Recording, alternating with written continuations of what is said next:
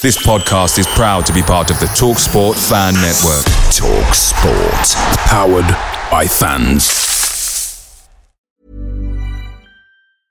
Ready to pop the question? The jewelers at BlueNile.com have got sparkle down to a science with beautiful lab grown diamonds worthy of your most brilliant moments. Their lab grown diamonds are independently graded and guaranteed identical to natural diamonds, and they're ready to ship to your door. Go to Bluenile.com and use promo code LISTEN to get $50 off your purchase of $500 or more. That's code LISTEN at Bluenile.com for $50 off. Bluenile.com code LISTEN.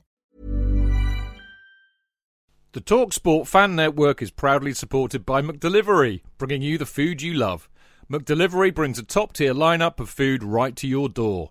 No matter the result, you'll always be winning with McDelivery. So, the only thing left to say is. You win? Order now on the McDonald's app, and you can also get rewards points delivered too, so that ordering today means some tasty rewards for tomorrow.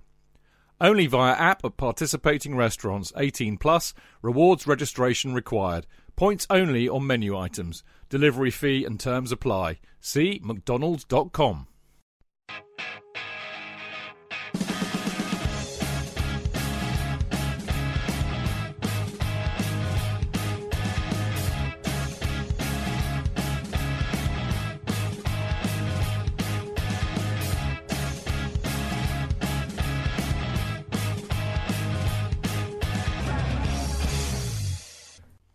Welcome to the Chelsea Fancast, fueled by Guinness, powered by celery, the show that, like Tommy T, has assumed control. In what was arguably the tougher of the last two matches, Tommy T threw a curveball against Everton last night, rolled the bones, and came up with five changes to the team that beat Liverpool. The biggest surprise was no Mason Mount, but any team without N'Golo Kante is also poorer for his absence. On the bright side, Ziyech was benched and Callum was back. But maybe, just maybe, we need to learn to trust Tommy T. Chelsea were in complete control of the match and ran out comfortable 2 0 winners. Havertz marked his return with a man of the match performance, and the defence and midfield again looked solid as a rock. That's now 11 matches unbeaten with only two goals conceded. Top four is looking more and more likely with each game. But can Tommy T take us higher? Of course he can. Tommy Tuchel is the high priest of the Temple of Stamford Bridge. All members of the Chelsea Federation, Tommy Tuchel has assumed control. And the show tonight is Chelsea Fancast number 802. And the title is We Have Assumed Control. We certainly have, have we not? I am Stamford Chidge. You are Mr. Kidd. How are you? Um, I'm in control, Chidge. Well, that's the first time for everything, mate. Are you sure? Yeah. No, you're absolutely right. I'm lying. We're we're a minute and a half in. You've normally lost it by now, mate. You sure? Yeah, yeah, yeah. And no, I'll lose it a bit in a minute. Don't worry. How are you though? Seriously, you well? I'm great, thank you. Yeah, fantastic. You looking well? Yeah, yeah, yeah. Good Very stuff. pleased to be on the show with with uh, with uh, two two fantastic Really, brilliant. Yes, we've got we've got the the imperial guard of the old guard tonight. I feel, haven't we? We have we have a legend, the legend of Gate Seven. He is Gate Seventeen. I'm just an interloper with a season ticket. This man is Gate Seventeen, Mister Mark Worrall.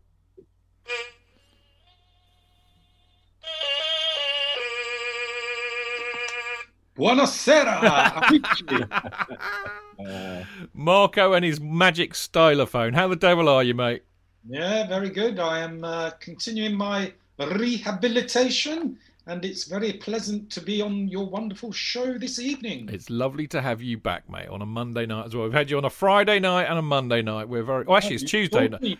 Saucy, Pop- saucy, saucy man. Saucy man, lucky man, but of course it is Tuesday night, not Monday. But you know what I mean. Uh, now the uh, the other, uh, the left and the right hand of the Imperial Guard of the Old Guard, we have the wonderful Mark Meehan on tonight as well. Good evening, Chidge. Good evening, good people of Mixlr. I am in complete control this evening. And was that a cheeky little Rush reference with Roll the Bones, Chidge? Roll the bones and the High Priest of the Temple High of Priest, of yes. Stamford Bridge, and we have assumed control. Well done, well done, Mark Meehan. I knew that. I knew I wouldn't get that past you. Although I have to say, you did, you did uh, in my last CFC UK piece, you did miss the uh, the Foo Fighters reference. I did indeed. Yes, Yeah. I did. Yes. So one point to you. Yeah, on, on, on to the next one. Can I just say it's not fair because you're both mu- much younger than me, and I didn't get them because I've never been a fan of Rush. Yeah, They're but too did you, young for me. did you get my uh, musical reference in my CFC UK piece? I haven't read yours yet. I've only it only turned up on my doorstep on uh, on Saturday, mate. I've only I only had time to read mine. I'm still waiting for mine. Sensation, sad, sweet dreamer. Oh wow! Sweet dreamer. It's one of those things One you of do those things you put down. down to experience. Sorry, you're doing falsetto. Sorry. All right, I'll I'll check it out, Mark. I, I, I have it here. If proof were needed, I have it here. So there we go. So that's the gang tonight. Uh, I've, uh, I hope you would agree, everybody. A stellar lineup uh, tonight. Uh, and what have we got on for you tonight? Who who would imagine it might have something to do with the Chelsea match against Everton? I mean, you know, we're not we're not that clever. Anyway, on the show tonight, uh, we discussed Tommy Tuchel rolling the bones and getting his selection spot on. We ask how much credit does he deserve? What's he got right and what's he got wrong? And can he take us higher than top four? In part two, we delight in Kai Havertz finding his feet and despair in Werner having two left feet. And with Callum Hudson-Odoi impressing as one of the two tens, is he a better option there or as a wing-back? And in part three, JK and myself read out a plethora of very, very good emails sent in by our faithful listeners this week, as well as a couple of uh, questions that came to light uh, on Discord, JK. So we'll answer those. And I have to say, we have another email from uh, Donal this week, uh, styling himself as Midshipman Bayou. Which I am so looking forward to. So there you go. So there's loads on the show tonight. Now, of course, don't uh, forget, as ever, uh, you can listen to the show live every Monday at 7 pm by going to Mixlr, which is mixlr.com forward slash Chelsea hyphen fancast, where you can join in the chat by posting on the live chat page. And of course, you can also tweet at Chelsea fancast anytime you like. And sometimes I might even reply. Sometimes I might even reply sensibly. It has been known. Uh, on this point, it's lovely to see, as ever, uh, so many of you. I mean, the Mixlr crowd. I mean, you lot are just. I love you all. You're just brilliant. Every week you turn up and listen to us lot blather on for a couple of hours. You must be saints. Definitely deserve a medal of some sort. So lovely to see so many of you in there. I won't, I won't name check you all. There's too many to do it. But uh, Steve Mower, Planet Earth is Blue, Andy the Hutch are the last three that I can see on my screen to have said something. So they get a name check. Right. After this short break, we'll be back to talk about the Everton match.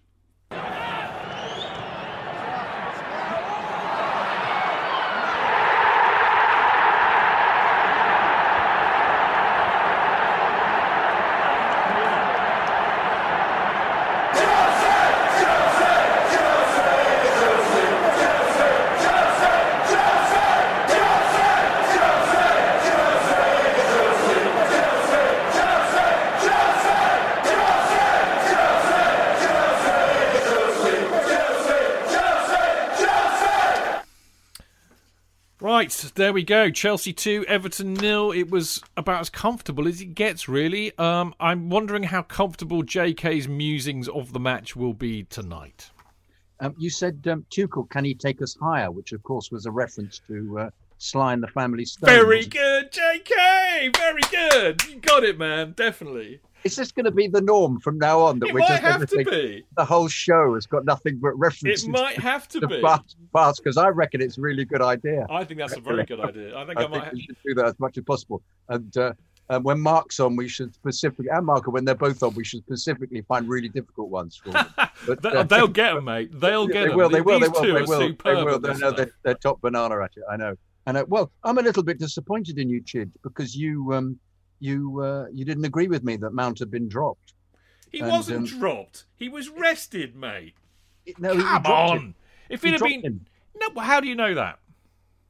I don't. I'm just saying that he wasn't in the team. You said he was. He had to be picked every game. Lo and behold, he's not there. Well, I think he should be picked every game, but I think. So I do I. Okay, all right. I was gonna. We're gonna get straight into it then, because here's a quote from Tommy Tuchel. He says, Isn't it? Too, isn't it Tuchel? Sorry, "Tuchel, I don't. I can't remember. You know that I did that interview with that Bo- uh, Borussia Dortmund fan. He did tell me said- the he correct said- way. he said Tuchel. I thought. Tuchel. All right, Tuchel it is. He's Yeah, yeah, yeah. Tommy You haven't let me Tuchel. have my rant. Are you No, no, in now? but I'm going to come in. I'm going to just come in with this. You Yeah, started okay. it, mate. You went off and Yeah, yeah, dissed yeah. old Mason I, Mount. I was being satirical. Well, I'm. I, I, I'll wait then. Okay, okay. No, I agree completely. You rested him, but also it was interesting to watch Havertz, wasn't it? Who was, um, who, uh, let's be honest, um, seemed to fulfil everything that Mount fulfilled. I kept thinking, God, how does Mount get selected now if Havertz plays like this? Because let's be honest, Havertz was excellent, and also the the one thing that I noticed, but in particular, was how quick and speedy he was, which is something that we'd um, we'd clearly missed in his in his kind of uh, uh, Lothario like had one COVID, you mean? wanderings about. Yeah, all the time. I kept thinking he's very languorous, isn't he? He's got skill. But suddenly there's this really swift, really skillful individual. I mean, I wouldn't name him man of the match. That's where I'm bit contentious about it. I thought because once again, I think we're going slightly over the top about it. But um, because I thought there were others, uh, others in the side who uh, um, could, could possibly have given that label. But it was a completely phenomenal performance. But people were saying uh, on Twitter, no, I can't actually deal. And they were saying uh, uh, 71 minutes in, and I haven't got nervous yet. And I'm afraid I'm sorry. I'm too old. Doesn't really matter how many goals we've uh, we're ahead. I will still believe we're going to. You were nervous when we played Journeys Ho- Ho- Hoochgallada in 1971, weren't you? When they I- I- had a yeah. one-armed player playing for us, was- and we were only yeah. 30 nil up, and you were saying, "We should have been up." 20."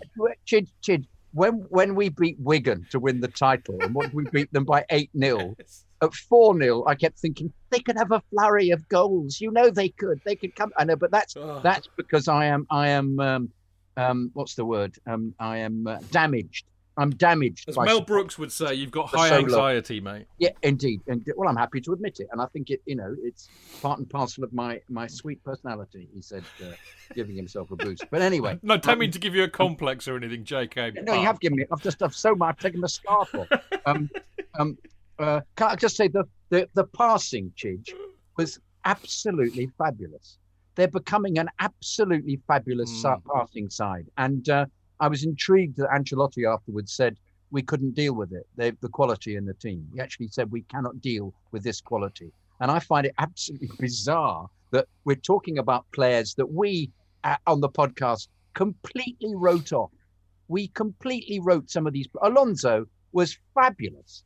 Alonso had a fabulous game, non-stop. I mean, really, the confidence in the boy and shoot and his crossing is impeccable. I would, and the free kicks he takes, bloody hell, you know, b- back to his best. You just thought class player. But so, and then it creates a situation of who are they going to sell in the summer, presuming they're going to move people on. Who are they going to offer new contracts to? I am bemused now. Everybody that we wrote off is playing fabulously under this system. So you just have to have to doubt that some of the others, poor old Pulisic coming on from the right, looks an absolute shadow of his former self. I don't think he knows what role he's supposed to play.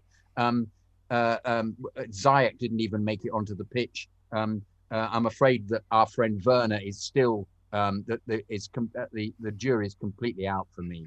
If, if there was somebody playing there who just did not have the touch of a squirrel with a nut. I'm actually a squirrel with a nut. I'm doing being unfair to squirrels because squirrels actually control their nuts better. But I'm I'm I, I just think we could have won that game by five yesterday, if um uh, if we'd had somebody more on the ball. Now he tries his heart out. We're going to get to him. I know we're going to talk about him. He tries, but for me, if the quality of this side becomes as good as it's looking to be, you've got to have somebody who just puts the ball in the net, who makes better decisions than he does at the moment. Now, you know, how long are we going to give him? I don't know. Let's keep. I mean, I got told off last night. Was it for not getting behind him by Tony? Tony had to go, and then actually said said, uh, um, and it somebody? Somebody was uh, on my side and said, "Don't have a go at him. It's Jonathan. He's sensitive." And he said, "No, no, no. He puts up with Chig, so he must be doing No, quite yeah, to be to be no, no, no, no. To be Wasn't far like more that? Oh, no, accurate. Chid, sorry, Chid puts up with him. No, no, had no, no, no, no, no, no. To be to be far more accurate, they actually gonna said read you're going to read it, out. It really, it really made me laugh my cock off if I can find it. It's, yeah, we, yeah.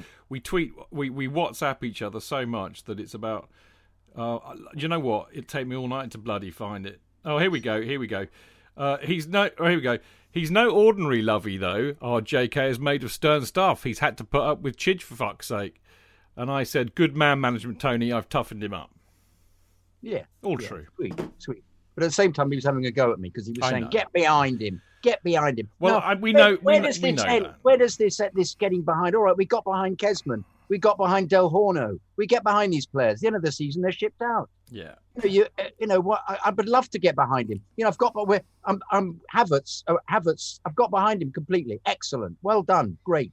Let's. We need more of this. But I, I think I think it's I you know what this is a whole topic which we could do a whole show on. But in short, to summarise it, J.K. Before we before we move on, I think it's really interesting, isn't it? Because I think our, our heart says we should always back the players, always support them, and I think especially so when Yes. we're in the stadium.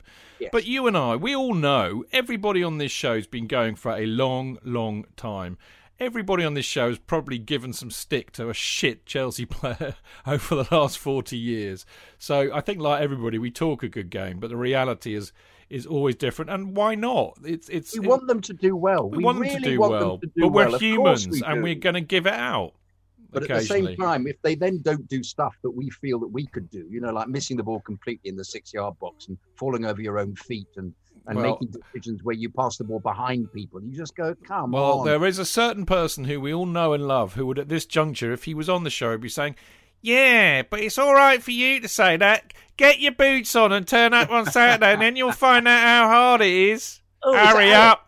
Is that an Alex impression? That's right. It's Alex Churchill. Anyway, um, I'm going to kick off with you, Mr. Meehan, largely because you're at the top left corner of my screen, uh, and I'm and I like to go in rotation, as you know. I think if we start off before even a ball was kicked, it was quite something. Uh, I mean, I, I'd finished work quite late, so I literally got a bit late to the party to find out that uh, Tommy Tuchel had made five five changes to the side that beat Liverpool uh, bringing in Zouma for Rudiger, which okay, Jorginho for Kante. I kind of understood that. I think Kante needs to be managed, but of course, let's set this in the context of the fact that this was a six-pointer effectively against Everton for top four. He brings in Alonso for Chilwell. Again, I don't have too much of a problem with that because you know Everton are a bit physical. He likes to have Alonso there for his height in the set pieces. Havertz for Mount, of course, was the real shock horror. Um, and I do believe absolutely that Mount was rested. And I also wonder if there was a bit of a, a an eye towards the Atletico Madrid match to see how we would play without Mount. And of course, Hudson Odoi for Ziyech, thank God for that. But of course, in this kind of, you know, playing as a two behind the striker, I'm just going to read you out what uh, Tommy Tuchel uh, said about all of this. We have made some changes to have some fresh leg. He doesn't really talk like that, does he? I thought that was a spot on him. but it's quite funny. And I'm not going to do this. I'm going to speak it in English. Speak it in English. We've made some changes to have some fresh legs in the team. It also shows all the guys that we have total trust in the whole squad. The recent games against Man United and Liverpool were both very intense, both physically and mentally. Now the thing is, Mark, I get all that. I absolutely get all that. But that that notwithstanding, and also notwithstanding how well they played and the result, I still think that was a bit of a gamble. Oh, definitely. But when I saw the team, I thought, bloody hell, no Mason Mount. Yeah. Mm. Yeah. Uh, yeah. Uh, and I, my immediate reaction was, uh, he'll come on at some point if this isn't working. Um, but you know, he, he obviously came on later, and obviously we can talk about the substitution and Hudson Odoi coming off, which I thought was a bit harsh on Hudson Odoi.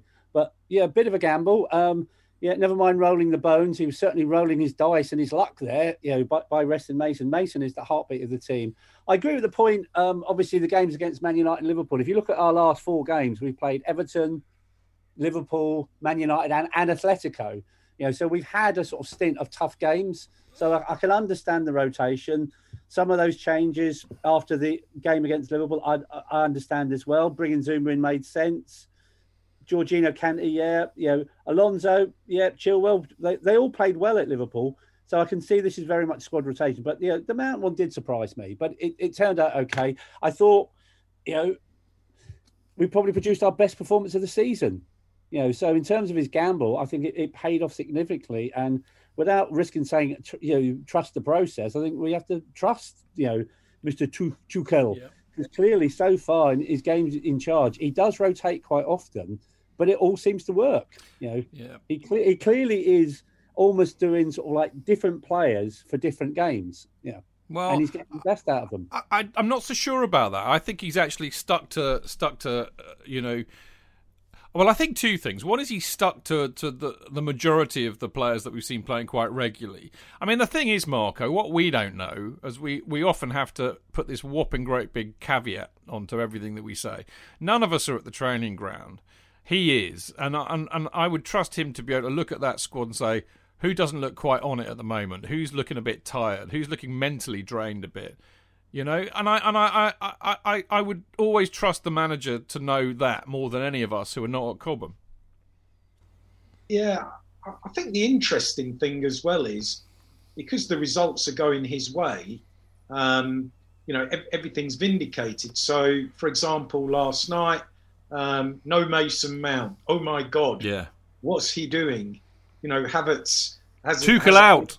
He's, he's not been at the at the races uh, for, for, weeks, and then lo and behold, you know, Havertz plays out of his skin. So you kind of get a sense that you know maybe he had seen that in in training that Havertz was was at it and ready, and that's why he, he, he opted to you know give give Havertz a game.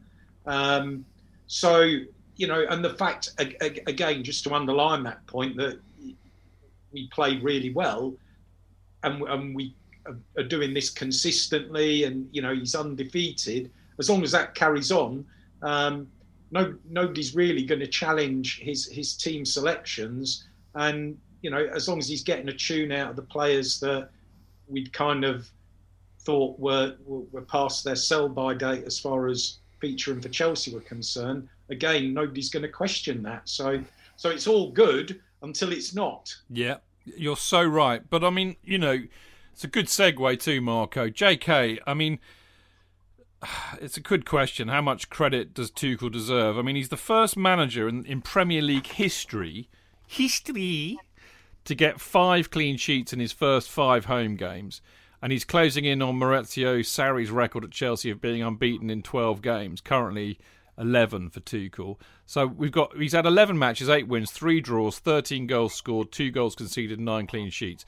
Um, how much credit do you think he deserves? And I think actually picking up particularly on a point that you and Marco have both made, which is making players who we, you know, hitherto could not wait to get the, you know, to get rid of, and he's actually making them look really good. So I, I would, I would err definitely on the fact that it's a lot of credit. All of it. It's all down to him, completely and utterly. Um, uh, he's he's made them into a, a, a coherent, cohesive setup, playing a way that. Uh, uh, takes advantage of their skill. You suddenly think, yeah, actually, that was worth paying that huge fee for him, other than well, one person I won't keep going on about. But um, uh, yeah, I think I think the, the it was very interesting. The very first training session he did, which was on the fifth stand that we saw, had them playing the ball as crisply as uh, and as quickly into position, so they got up into the penalty area in a way that I hadn't seen. Um, I mean, not that I studied Frank's uh, um, uh, systems, but it was it was almost the way that you felt that he wanted them to play immediately, and they've got the skill to be able to do that. So he's taking advantage of that skill that they've got because they're very, very, um, the word he uses is precision, isn't it? They're very precise passers. And the very fact that Jorginho, who was our most hated player, I think, and the one we just wanted, we felt that he was such a hangover from Sarri, is contributing so much in this setup. Um, uh, reveals that he's getting the best out of these players. So at the moment, he's the chairman's dream. Um, and I was actually thinking, who on earth do you buy? Who on earth do, earth do you sell, given this situation? Uh, because, as I said at the beginning, everybody um, who we thought we were getting rid of is contributing, and not just contributing, but playing really, really well. I thought Kovacic was excellent again.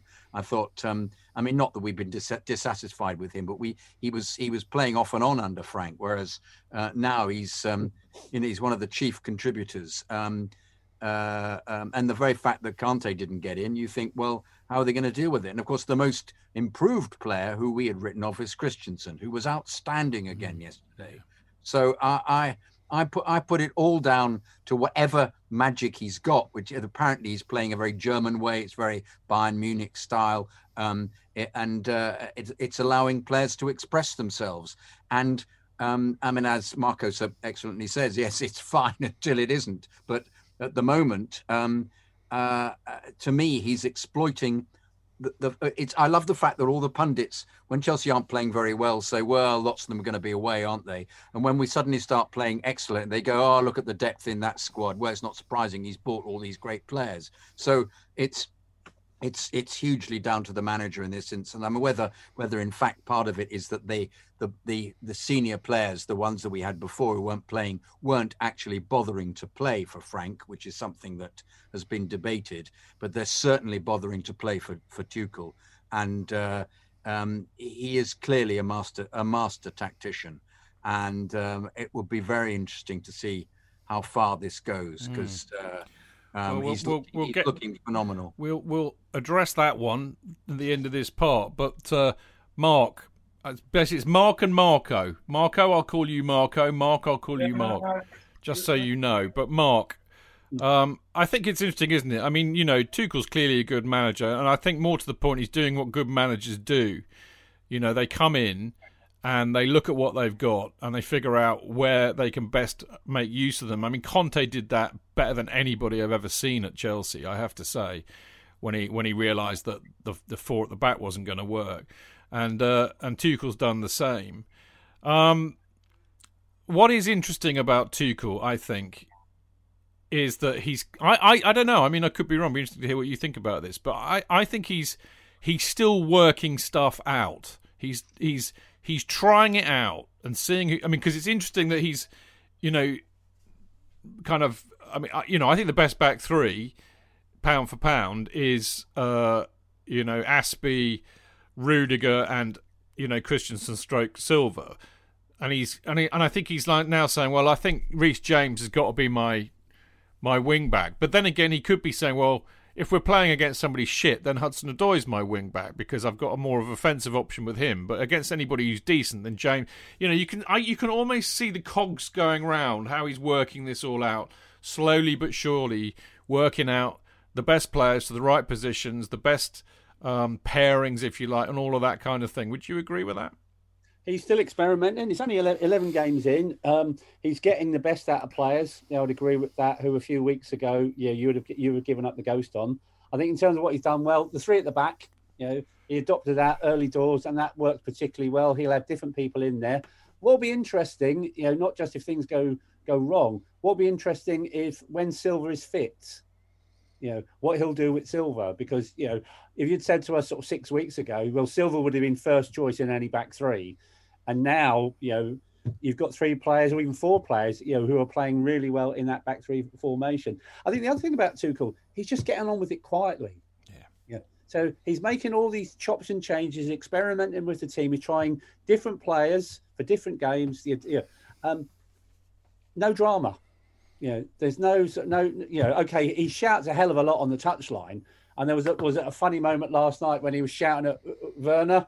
You know, basically said like, "You've been 15 minutes over there on the left. What the bloody hell are you doing on there? Get over on the right." Quite right. Pick, yeah, you can pick up all the sound now, but you know, so he's quite animated on the touchline, but there's no sort of like tantrums, like you know, you know, throwing his toys out, you know, you know, fighting with opposition managers, anything like that. He's uh, he's well liked by the press. His press conferences are a joy to behold. He's just getting on the job really, really quietly. You know, behind this, you know, I don't know what it'd be like behind the scenes on the training ground. It'd be great to see a video of what he physically does with the players in terms of training and mm. what, what, what things he employs. I think that'd be absolutely fantastic yeah. to see. But yeah, I think yeah, there's not a lot he's got wrong so so far. I think the only thing I'd say is of the 11 games, I think they said it last night on BT Sport. The team that's given us the most trouble is Barnsley.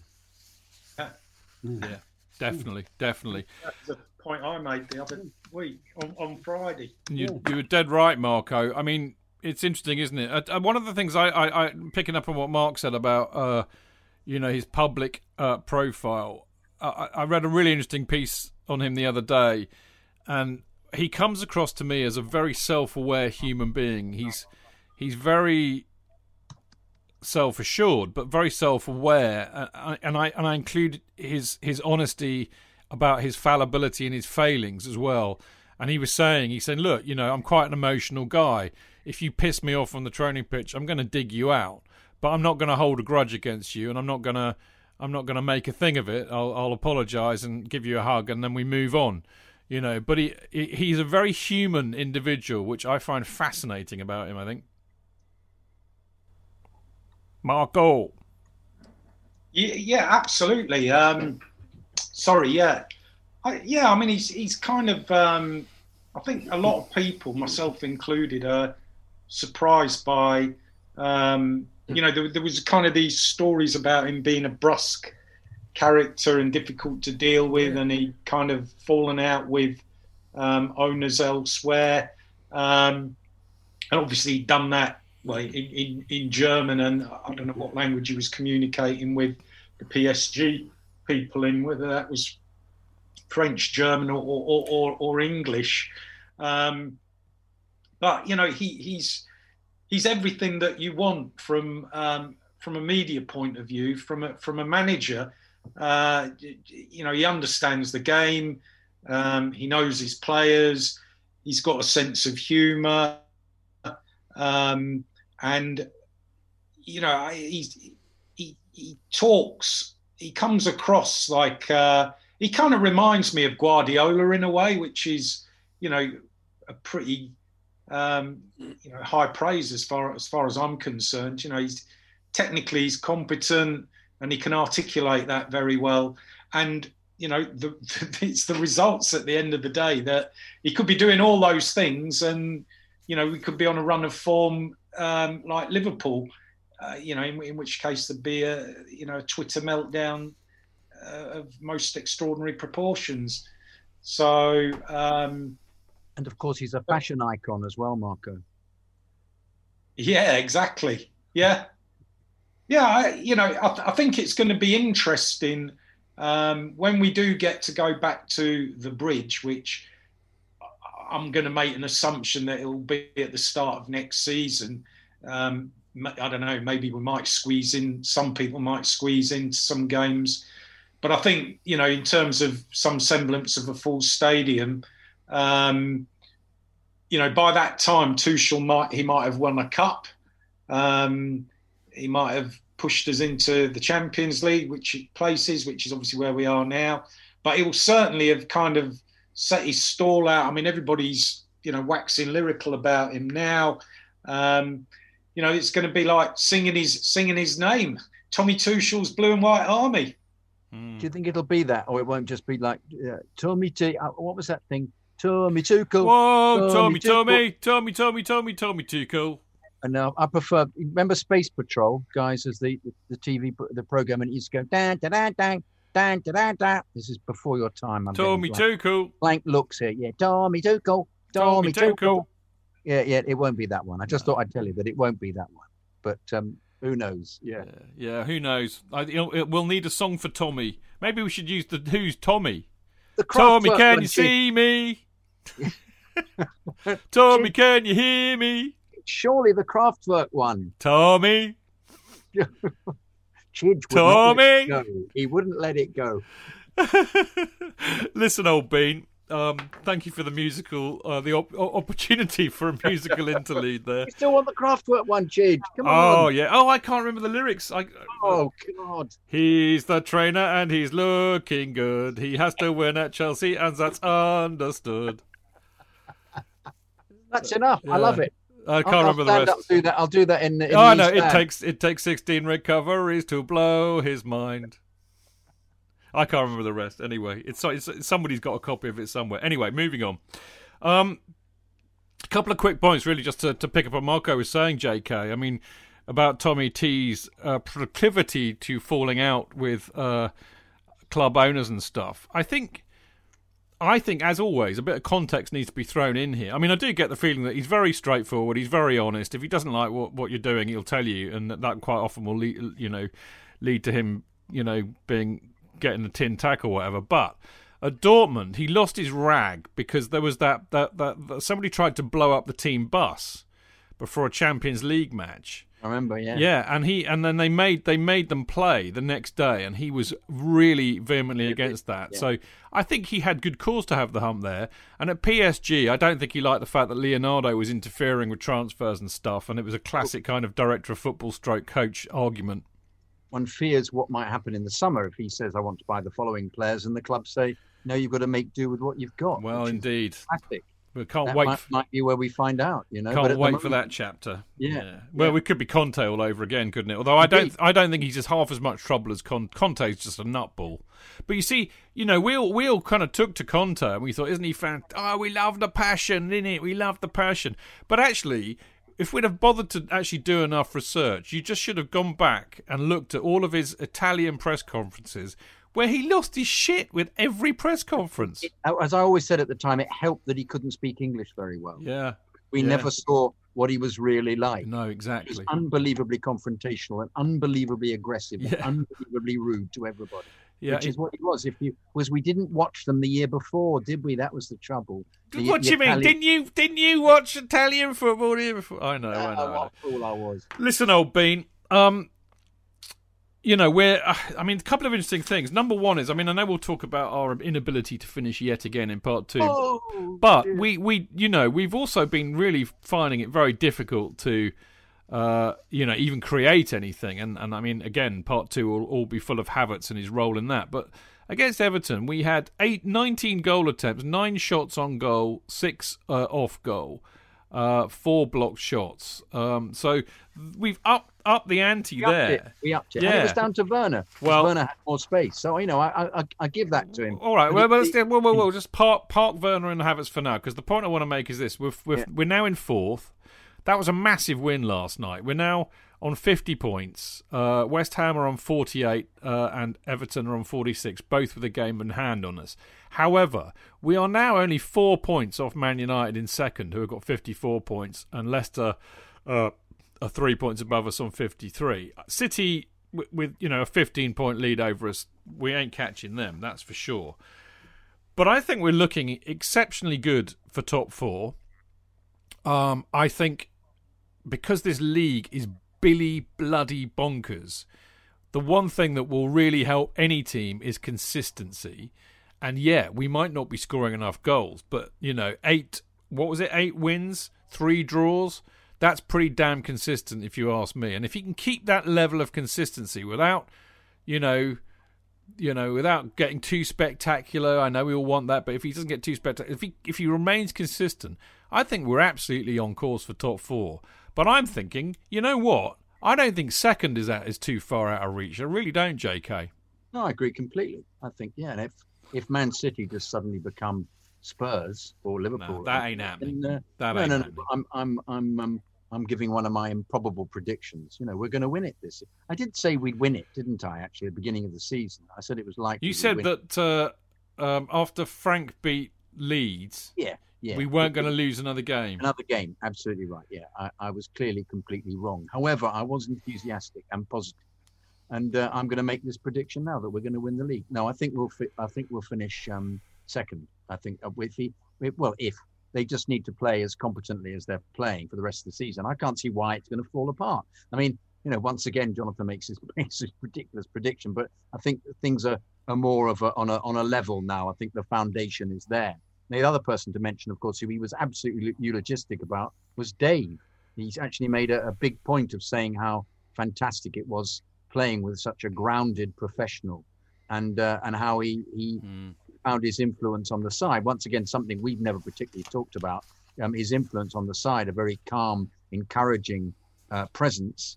Um, it- it clearly, you know, has is, is something that he's he's tapped into, and he's used him. Um, he's very keen to get him back into the team, and I think Dave is is is not that he's suddenly four years younger. I think he's playing in a position where he's not as under pressure. I think who was it? Um, Rudiger, when interviewed, was saying that the difference he was finding playing was that it, they weren't under pressure as much because they were channeling the opposition into their own half.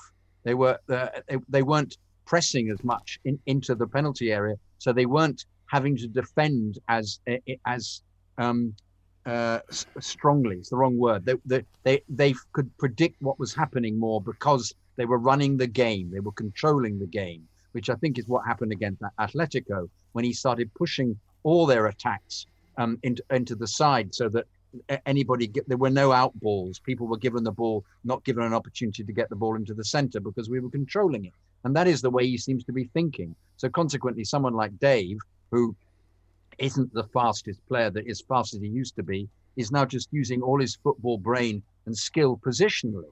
Um, but I think the the dilemma once again is is does uh, does Silva get a place back in the side with everybody playing like this? We But, shall um, we shall see we shall see, soon shall see. enough, I- won't we? But I think Dave's role has been very important in No, this. I, I, I think I think he does get a bit of a bad rap.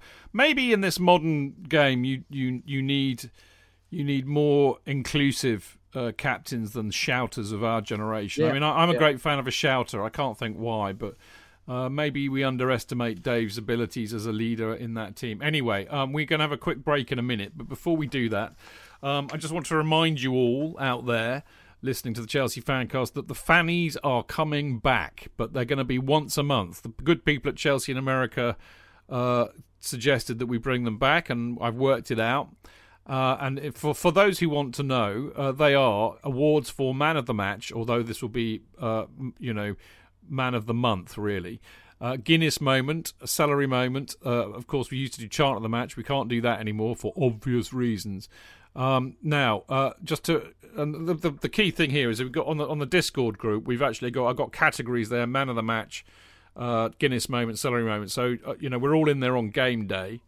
Uh, and then people can put their selections in, you know, right after the game, which really, really helps. But I will collate all of that at the end of the month, and then probably do a poll on the website and on Twitter and, and, and possibly even Discord as well. And then you can all vote for it, and then uh, we'll announce them on the first show uh, in, that we do in April. And for for avoidance of doubt, as the legal minds of the Chelsea fancast would say, uh, and I say this because it used to cause me unending amount of grief when Cheltel would always get it wrong, and you still are. I'm sure you just do it to wind me up. But anyway, a Guinness moment is a moment of sublime skill. It's that kind of thing you see on a football pitch where you go, oh, or it's a kind of a sexual feeling. It arouses, it arouses your loins. It's so good. Um, for example, Giroud's goal against Madrid. That was definitely a Guinness moment. Celery moments are moments of comedy on or off the pitch, or even a moment of unbridled proper Chelseness. So, for example, something that would be a combination of all funny, on the pitch, and a moment of in- unbridled proper Chelseness was Kovacic kicking the ball into Mane's head against Liverpool. That is an absolute nailed on contender for celery moment of the month. So there you go. So it is pretty simple. So get your suggestions in after the game. Even if you're not on Discord or Patreon or whatever, just tweet them, you know, direct message me or tweet them to me. Email them in. I don't mind. We'll get them all in and we'll, we'll do that again in the first show of each month. Uh, and of course, as Marco was alluding to earlier on, uh, the latest edition of CFC UK is out. Um, as you know, you can't get it on a match day for the obvious reasons, but you can still get it. Uh, you can get it by going to cfcuk.net, uh, or you can actually get a proper hard copy by paying two quid, which includes first class postal delivery. And to get on uh, Marco's subscription, li- uh, Marco, well, it's actually Dave's subscription is CFCUK at gate17.co.uk. And I do believe that there's also an app called Matchday Digital, which has the fanzine on it. I commend it to you. We shall return in a minute or two for part two. Away days are great, but there's nothing quite like playing at home. The same goes for McDonald's. Maximise your home ground advantage with McDelivery. You in? Order now on the McDonald's app. At participating restaurants, 18 plus, serving times, delivery fee and terms apply. See mcdonalds.com. Cheech, JK! In all the years you've been following Chelsea, you hardly ever miss a match, home or away. But how would you feel if you couldn't be there and it's not on TV? Oh, Chich, I'd be bereft, inconsolable. The thought of missing my beloved Blue Boys live. it's all too much. I know, JK, I know. It's all a bit too much, isn't it? Yes. Well, panic not. NordVPN have come to the rescue. they have. Yep, NordVPN allows us to watch any match, even if it's not on live TV here. They do. Yeah, they do. With just one click, they switch your virtual location to a country which is showing the match, and they act as your cyber bodyguard whilst online, protecting your personal data and sensitive info like card details and passwords. Oh, wow, great. Ah, but yeah, I bet that'll cost me a fortune. Actually, JK, it's only the price of a cup of coffee per month, and you can use your account across six devices. It's a bargain, JK, and best of all, no more tears for you. Oh, thank you, thank you, NordVPN. I'm so happy I could cry. Where do I sign up, Chidge? Well, to get the best discount off your NordVPN plan, go to nordvpn.com forward slash Chelsea Fancast. There's no risk with Nord's 30 day money back guarantee, and you'll help support the Chelsea Fancast. The link is in the podcast episode description box.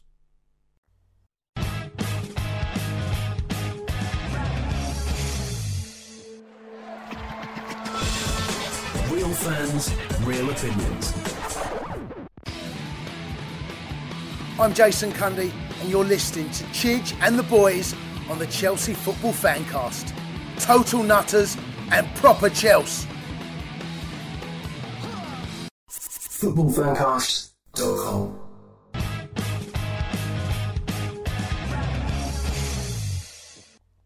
Right, welcome back. This is the Chelsea Fancast. I am, of course, Stamford Chidge. Him down there is the Right Honourable Lord Civvy, Lord Civvy, Lord Privy Seal, Mr. Jonathan Kidd. Lovely to be with you all. Maybe you're the Lord Privy Seal of the Civvy, which is better than being the Lord Civvy Seal of the Privy. Of the Siggy. No, Civvy.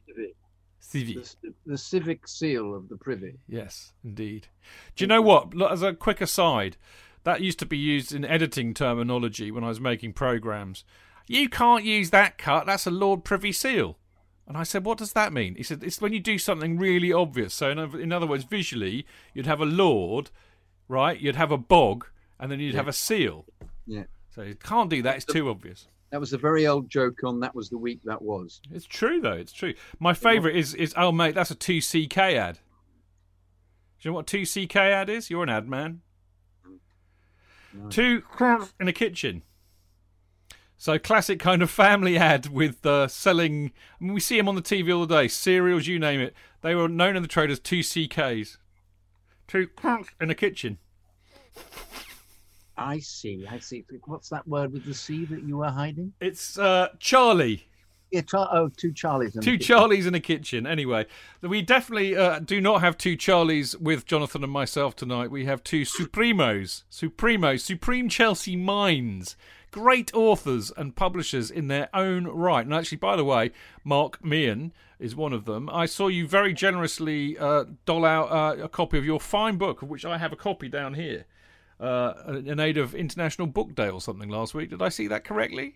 You did indeed. It was it was well booked day. Um, so what I did, and obviously we'll probably give it a plug later, because we're doing the sleep out for Stoll. Basically, got copies of from Save the Bridge to Wembley, and I basically said if anyone got in touch with me on Twitter, DM me, send me five pounds, uh, two pound cost to post to you, and the other three pound I will donate to Stoll veterans for each book sold.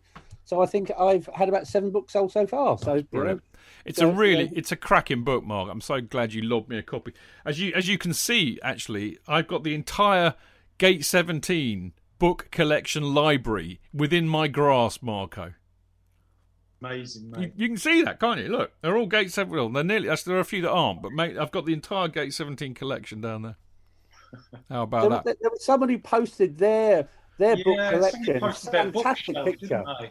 Yeah. Yeah, it's lovely. What a lovely lot you are. Anyway, so we got Mark Meehan and Marco Worrall with us. We've got the A team tonight. Now, um, time to talk about uh, Kai Havertz finding his feet. Um, I thought, uh, I thought what you all said actually in part one was actually spot on. You know, and I and I, I, I do think we've got a hell of a player in there. Um, I do think he was absolutely flawed by COVID, uh, the lockdown, new country, being young. He's clearly a very good player. Anyway, he was involved in both the goals. He had a goal ruled. Uh, excuse me, when my dinner gets in the way of my teeth. He was involved in both goals. He had an offside goal given against him. Uh, he made great runs. He made great line breaking passes. I thought his link up play and movement was exceptional. Um, Handball, surely, Chidge. Handball goal. well, I think there's a bit of conjecture about that. Oh. I thought it was handball, but I I thought it was weird that we only we kept on seeing this angle, and there was another one that looked completely different. But anyway, that's by the by. Mark, I thought it was really interesting. He looked like he had a better understanding, and maybe this relates to what we were saying about Tuchel earlier on, but he seemed to have a much better understanding of what he was supposed to be doing and where he was supposed to be doing it. Hitherto in the season, he looked lost and he disappeared from games. I thought last night he looked like the main man. And I just wonder if Tuchel really is ear- earmarking him to play one of those number 10 roles, one of the two behind the striker. Uh, if he was, it was a good dress rehearsal last night. He was the centre of everything. Yeah, everything went went through him last night, and even months ago, yeah, pre I think pre COVID, yeah, we were saying it was quite likely that could be a role he he would play, and he, he relished in the role. I think there was a lovely message on Twitter today. He he had a non-goal hat trick last night. Yeah, yeah, he had an own goal, he had a disallowed goal, and he had a penalty. If he'd gone on, he would have scored it and, and it been a goal. So I thought, yeah, know, he, he, another night he would have got actual hat trick. He was, you know, you know, clearly by far that's his best game, you know, in a Chelsea shirt. You look on the back page of the paper today, it's all about Havertz. And even the same people, you know, who were saying sort of like weeks ago, oh, what a waste of money, etc., etc. You know, you know, after the game, you know, the praise being leaped upon him. Clearly, back to the training ground again. You know, Tuchel is seeing something in him that you know we've seen, and maybe last night was the right time to sort of like put him in that number ten role, uh, and he, he revelled in the role. So I think one rule out, yeah, he may sort of put him in and out of the team for a little while longer, and perhaps in the run in, say for about the last half, half a dozen games, yeah, that'll become a permanent fixture. I think he's he's handling them really well last night, so re- really pleased for him. You know, did did a fine job. You know, and again, I'm not sure about that substitution. Was he was he reluctant to come off? Yeah, possibly. I'd, I'd have probably stayed on the pitch after the game he had. Yeah. Yeah, it's interesting because he did actually say, "I'm not coming off, mate." Yeah, he did. He did, like he, he did a Kepa. We can't have yeah, that. Like a Kepa. Yeah, just uh, again, it'd been different if the fans had been in there. You, yeah, you'd come off and the whole ground would have stood to give him a round of applause. He was that good. In an empty stadium, he thought, "Fuck it, I'm not coming off. I'm staying on the bitter end. Take someone else Yeah, off." maybe he said, "I'm not." uh, If you're going to take a German off, take Werner off. He's shit. Is probably what he said. The other thing I don't know if you noticed because earlier in the season, you know, when he really started well, uh, and you know, there was the advert between BT Sport last night, and I can't remember what drink they advertised, but the drink was silky smooth. No way. It was, and I thought, has Chidge written the bloody script? No, at I want, I want the royalties, mate. Yeah, you'll have to go back and BT if it's it's there. At the halftime break, there was some exotic drink they advertised, and they described the drink as silky and smooth. I don't know, mate. There And are just there, thought, yeah, there- there are there are copyright. there are ex Chelsea fancasters who work in the production team at BT Sport. I'm going to mention no names here, but I know it's true. Marco, quick question for you. Um, I'm glad I talked over that. Um, if we think that uh, Havertz's role is going to be one of the tens behind the uh, striker, and Mount is undroppable, does this mean we can look forward to a kind of a little partnership of Mount and Havertz behind the striker? Because of course, you know Mount did come on, didn't he? Yeah, I, I think I think the thing is, I, I I just think there's there's a, a fluidity actually to to to Tuchel's team selections that um, I, I don't necessarily think that we're going to see the same the same kind of lineup um, game game by game moving forwards. Um, so I, you know, I think it'd be interesting to see Mount and Havertz, you know, with Havertz back firing on all six as he is now. Um, it'll be interesting to see them do 90 minutes together. I mean, whether whether we get treated to that um, on uh, for at the weekend for the Leeds game, I, I don't know, but I'd definitely be keen to see that. Mm, be interesting, won't it?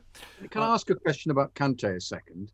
Because I'm always intrigued whenever whenever he he he, greet, he embraces all the players at the end of the game, um, Tuchel, which I think is a, a a lovely thing to do. It's it. I mean, it's it's similar to, to what Frank and it's similar to what Conte did and Sarri never did, of course.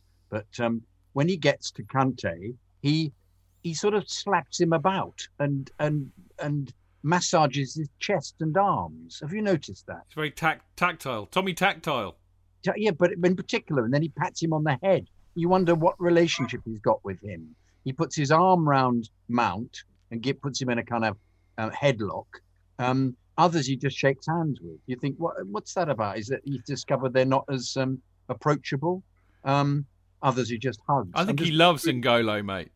I think. Well, I've been looking. If I looking- if I was N'Golo's manager, I would want to hug him twenty four seven, mate. it's looking like it, Chidge. But he also, it's the fact he rubs his chest. I find that slightly worrying. I don't know what that's Maybe he's got Vicks on him. Maybe maybe so- Kante likes a Vic rub down. Yeah, and he's got a bit of a cold, doesn't he, Tuchel? And he fancies getting some of that. Do you know Yeah, what? I've just had this really awful random uh, flashback image in my head. I'm sure you've all seen it because you're all of an, a certain vintage. But that that weird documentary that came out in the early 70s featuring dirty Leeds United with the scene of Don Revie lathering down his naked players in the dressing room after the match. Oh yes, yes. They were very weird up in Yorkshire. Very dubious. yes. very, No- very no- weird. Any homo I want to know where the soap ended up, really, but maybe Oh, that's another question. Oh. But no, it's weird, isn't it, with uh, N'Golo? I think I think maybe it is simple. He just loves him. He's such a. I mean, the thing is that, that you know when you, you kind of read around about uh, around a bit in football, you just there, nobody. There's not one person in the universe that has a bad word to say about N'Golo Kante. Yeah. I think he's just one of life's really lovely people, and people really warm to that. And I thought it was wonderful what he was saying about him in the press this week leading up to the game. The fact that his stats are unbelievable. He, he you know, we've all said it. Leicester used to say it. There were two Ng- N'Golo Kantes. Apparently, the stats bear that out. His stats are like twice as good as everybody else's. So there you go. Um, J.K., I'm going to stick with you if the boys don't mind. Um, Okay. We, we you, you mentioned it uh, beautifully actually, and you, you, you covered most of what I wanted to ask in your intro about dear old Timo Werner, who cannot hit a cow's ass with a banjo. Banjo, but my God, he does try, and I, and I, Oh, oh, he does God, try. it. I mean, he missed he missed four good chances, but at least he was in the right place to attempt them. I would say. I mean, the questions really are: how long will it take for him to find his form again? And it's really annoying. I think this picks up on what you were saying earlier. It is really annoying at the moment because, you know, in a side that struggle to score goals everywhere else, it becomes an even bigger Achilles heel if your striker can't score, doesn't it? Well, I think particularly if the team is playing so well, if the team is playing almost, you know, elite football, if we're suddenly becoming a really top club, which is what the the uh, aim of the chairman is again, I feel with the, those purchases he made, and one of them, who's a 50 million pound player, is is just not providing. It's uh, um, and yet yet the very fact that he plays him, but on the other hand, who uh, he can't play Giroud because Giroud doesn't fit into the pattern because he's not quick enough. The one thing Werner is is really swift and it really benefits the side, but he's just got to be putting the ball in the net. You know, he's taking taking too long, little touch here and there, and you just think the Werner at the beginning of the season would have, and even the Werner last year at Leipzig would just have blasted the ball into the net. So something isn't working, whatever it is, and um, eh, I mean, I, I'm bemused also as a fact that I think Joe Tweeds talked about briefly on, on the internet the other day on Twitter is why haven't we managed to create a decent striker from the youth? That seems to be an area where, where, where there isn't somebody you we could have say. Tammy Abraham. Um, uh, clearly, he's found wanting. I'm talking about even even another one who's who's present, Well, okay. like, Look, like put- a, a, a, Conor Gallagher. Well, I, I, well, come o- through, okay, all know. right. I mean, I would put it around another way. I think I get what Joe's coming up with. Um, how many world class players have we produced from the academy? I mean, I think the reality is that the, it's too early to say, but I think potentially Mason Mount is world class. But how many more? Yeah. I mean, in other words, it's very rare, isn't it? It's really hard to to suddenly produce out of thin air a world. And I think actually, Jonathan, the other thing is how many world class strikers are there in the world at the moment? There aren't that many. I mean, I remember 15, 20 years ago, you could reel off 10, 15 world class number nines, maybe five if you're lucky at the moment. Uh, but I think it's also the way that the, the ethic that is required in the way that teams play. Uh, Werner's clearly got the ethic because he's he's he's quick enough and he does what's required. The one thing he's not doing is that is especially required of him is putting the ball in the net. No, I agree. And and but he he you know he, he is he's achieving what the other what um Pulisic is clearly not achieving at the moment. I'm I've feel for Pulisic, who's looking. I think he's a bit worried that he's being used in the same way he was used at um, uh, at Borussia, and uh, he didn't get on. You know, he was always substitutes. You wonder whether psychologically he's not dealing with it. I like Odoi playing on the left, by the way, I, I because I, I think he came in really well. I, I won't go on about that. We're going to talk about that, but um, um, but I'm just thinking of potential goal scorers. And uh, I think we've established Giroud, apart from the joy that we have with him playing, does not quite fit the plan because he's not. He, he, he doesn't put the pressure on enough. Not to say that he won't pick him, because there might be another team that he thinks fits the bill for, to play Giroud. I mean, I think, I think, I mean, look, I, I don't mean to, to undermine what you said at all, because I actually agree with everything you said there. But because Werner's job is to stick the ball in the back of the onion bag, and he couldn't Yeah. do it.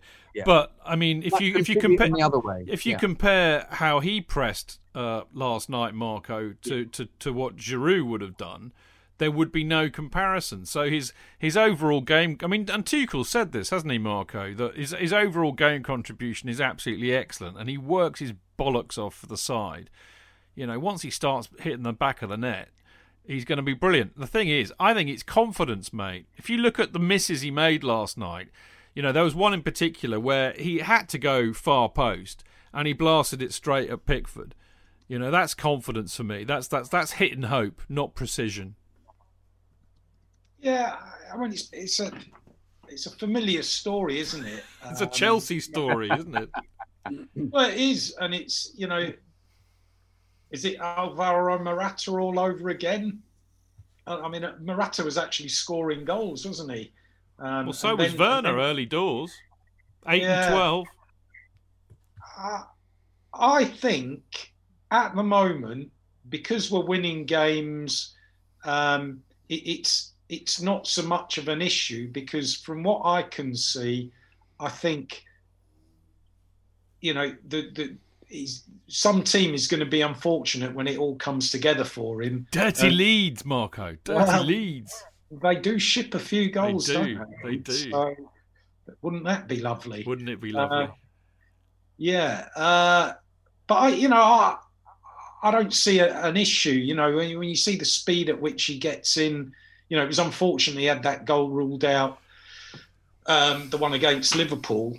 Um, you know, I, I, think, I, I just think it's fine. Let's let's just see. You know, he's he clearly, clearly Tuchel wants to play him.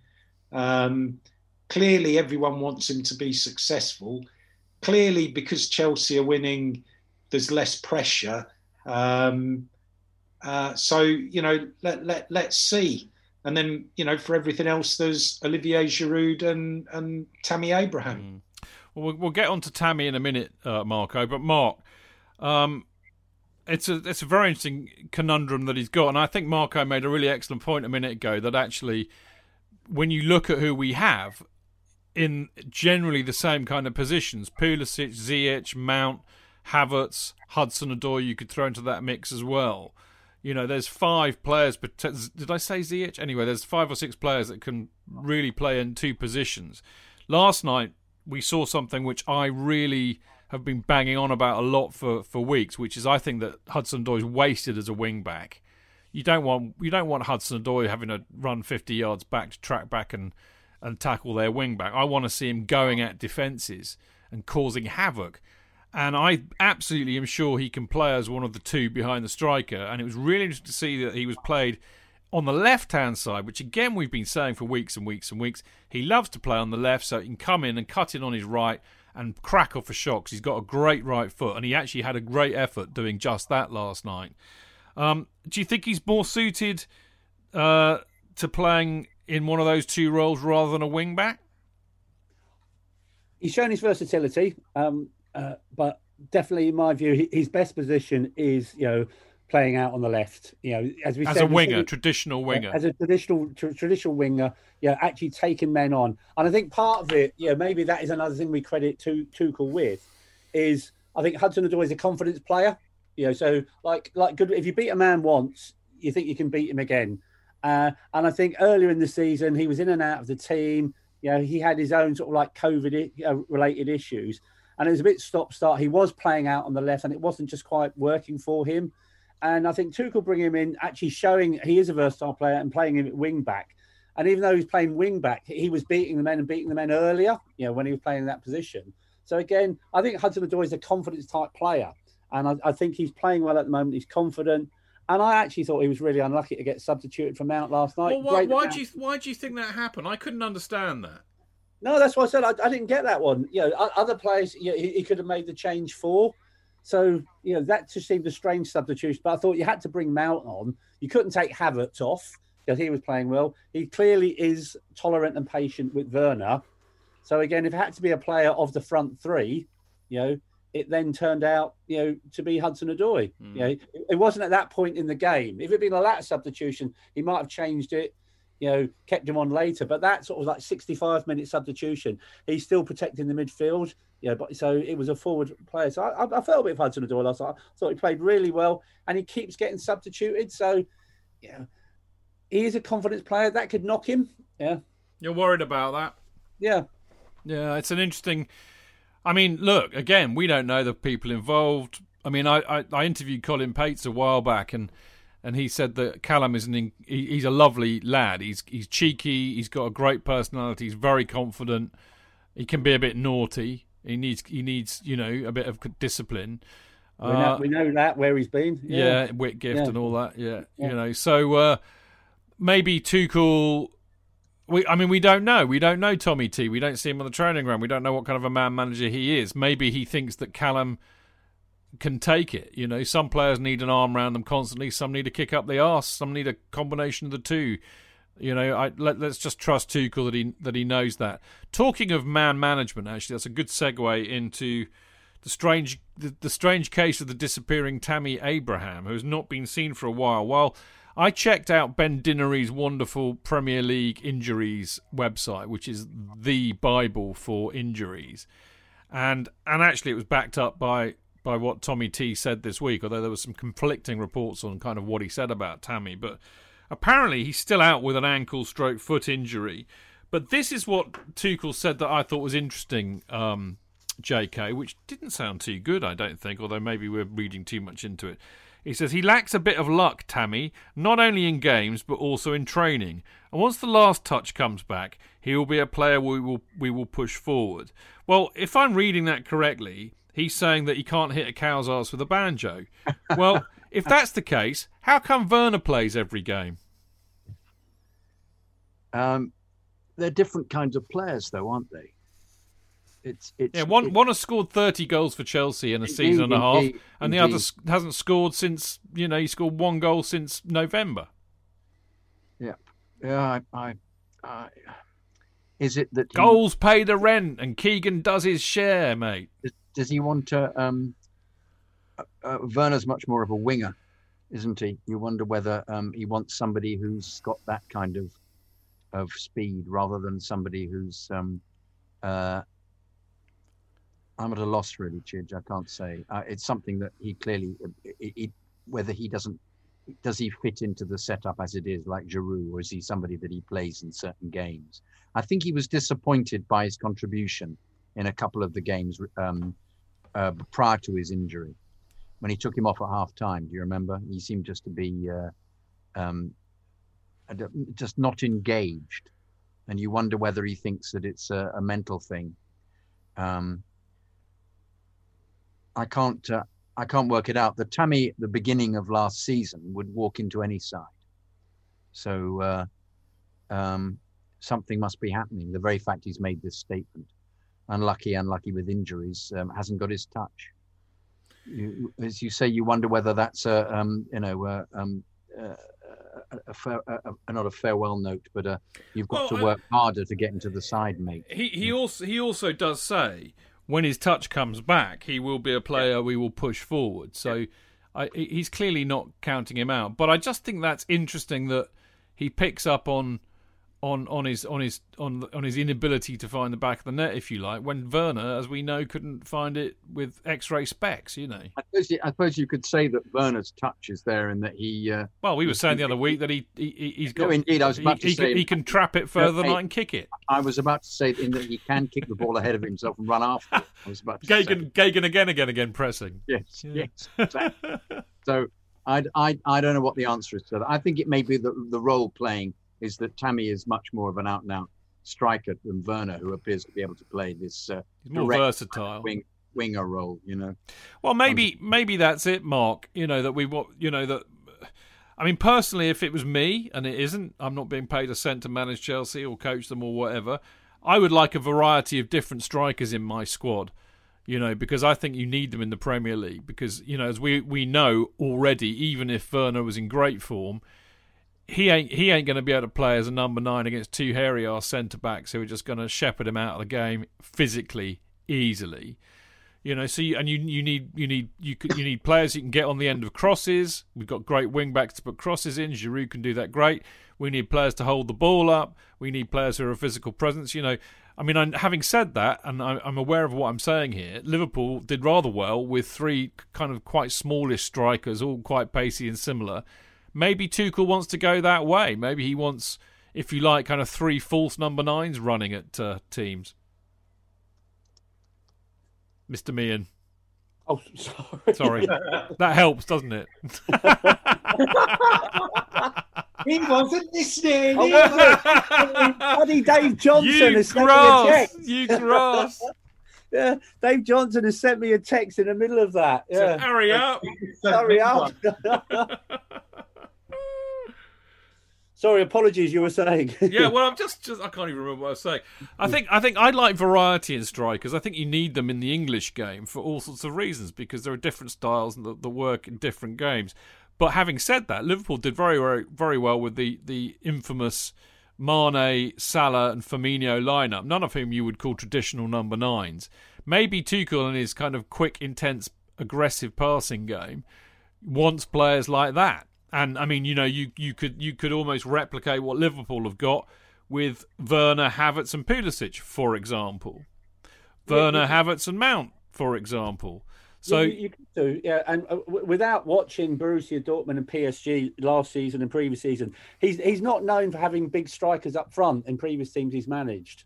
So theoretically, you could have three sort of small guys up front. That that's quite quite feasible. And the pace he's playing at, yeah, and that's no disrespect to Tammy. That's no disrespect to he's Giroud. not he's not slow, Tammy. Yeah, yeah, you know, but but p- pick up the point. Obviously, he's not having a bit of luck at the moment. But if he's playing this fast game at the moment and needs pace uh, and obviously the touch that goes with it, you know, that's probably where Werner's probably a better bet for him at this present moment in time.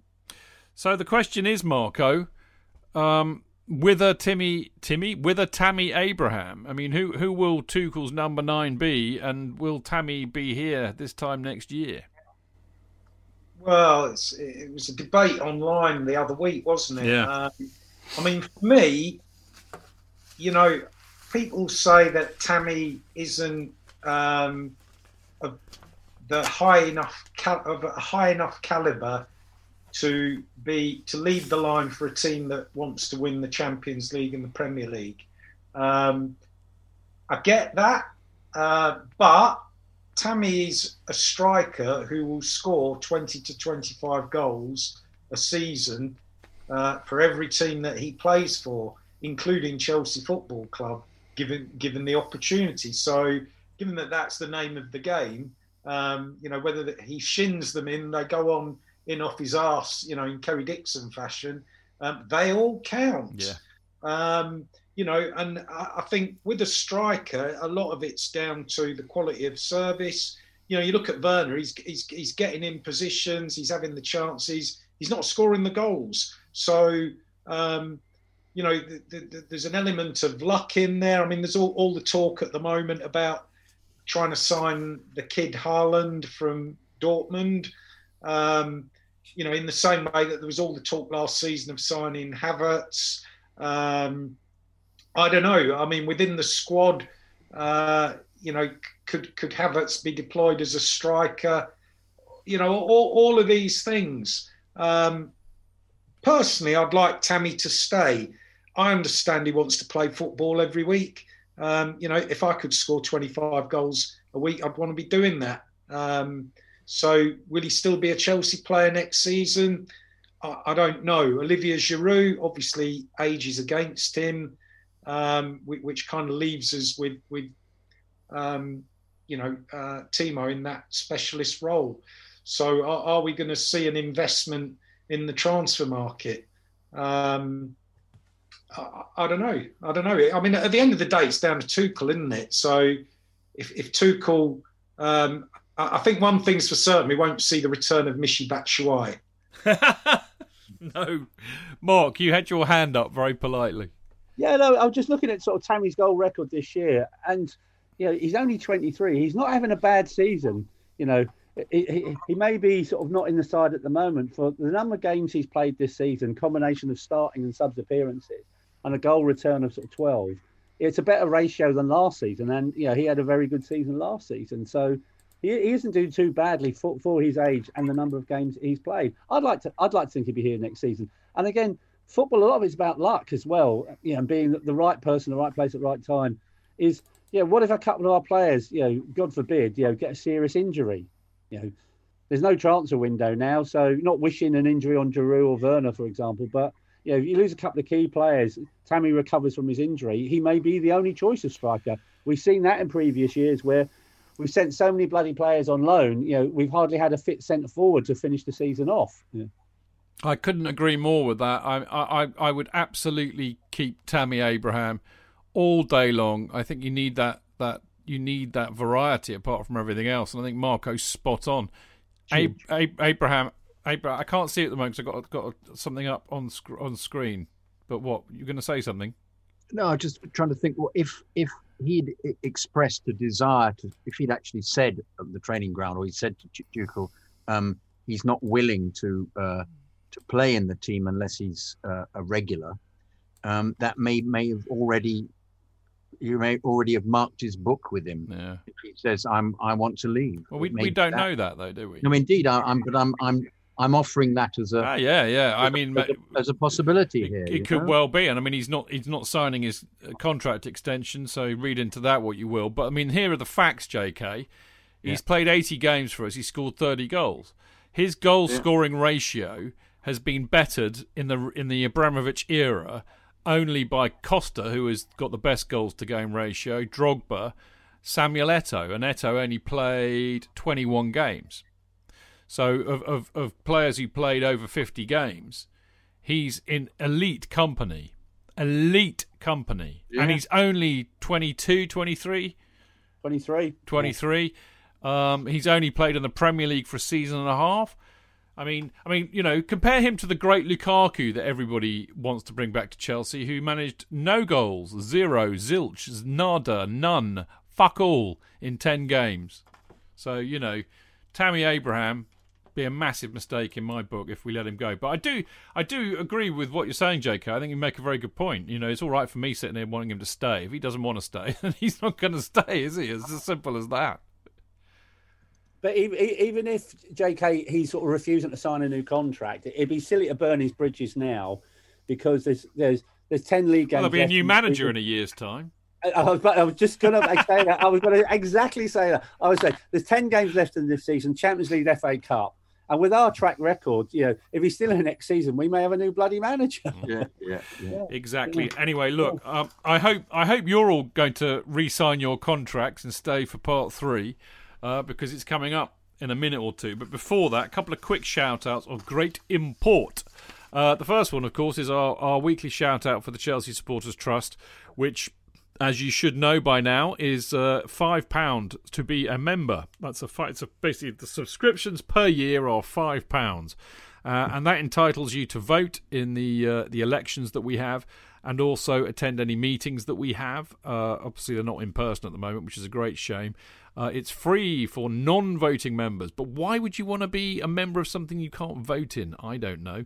Uh, easy to get hold of the trust, chelseasupporterstrust.com. You can join online there uh, and follow them at Chelsea S Trust uh, on Twitter. Now, mentioning meetings, there is a special general meeting coming up which will be virtual. It will be held on Zoom. And the added, added benefit of this meeting is that it will feature a Q&A with one of my favourite ever Chelsea players. Not Alan Mayes, no. Not Derek Kevin, no.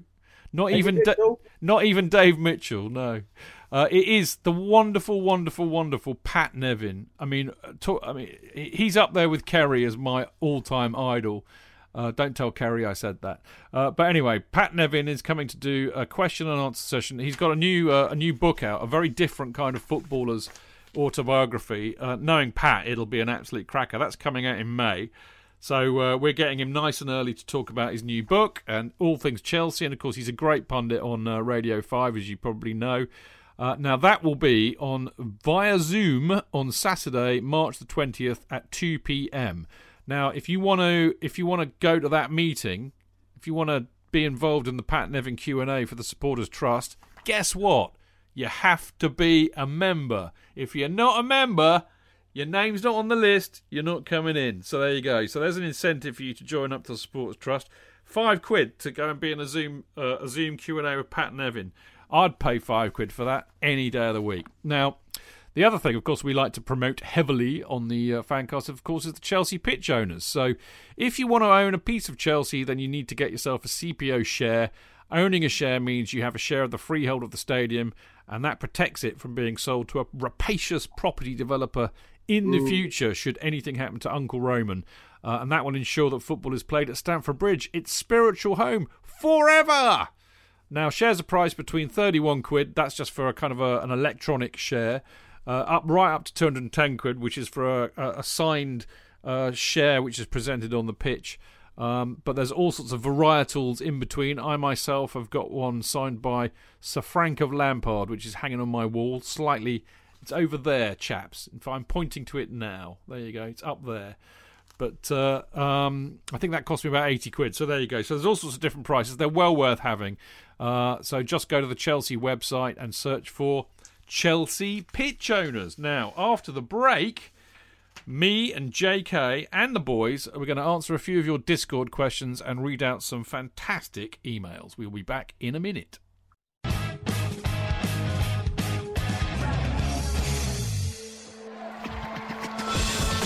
Real fans, real opinions. I'm Jason Cundy, and you're listening to the Chelsea Football Fancast. Up the Chelsea!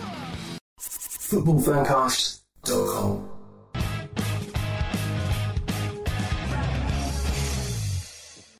Right, welcome back. This, of course, is the Chelsea Fancast. We're on the home straight. I'm Stanford Chidge. Emails and stuff and questions to be answered to come up. And, of course, I'm joined as ever by the wonderful Mr. Jonathan Kidd. Lovely to be on the show. And the equally wonderful Mr. Mark Meehan. Good evening, everybody. And the beneficent Marco Worrall. Nasera. Lovely to see you, mi amico. All right. So, uh, we got some questions. Uh, thanks largely to the Discord group, which uh, JK and I frequent occasionally. Uh, it's quite fun in there, isn't it, JK? It's a bit Yeah, packed, packed these days. It's really Not packed, dip in and exploded. You put you put a statement in, and then about twenty-seven flick through, and you think, oh bloody hell, it's too too quick for me. Yeah, some good people in there. A lot of the Mixlr crowd are in there, which is really nice because I don't get any chance to kind of interact with them properly on here, so it's nice to catch up with them. Anyway, we've got a few questions from Discord, which I will open up to the boys, and then me and JK can uh, can do the emails. Right, Kenroy, the lovely Kenroy says, "Salut, guys. I disagree with the sentiments about VAR on the show, though. My opinion is." I think many sports have video review that work well tennis, basketball, cricket, rugby, and that's where football should aim to be, rather than staying in the dark ages for the sake of it.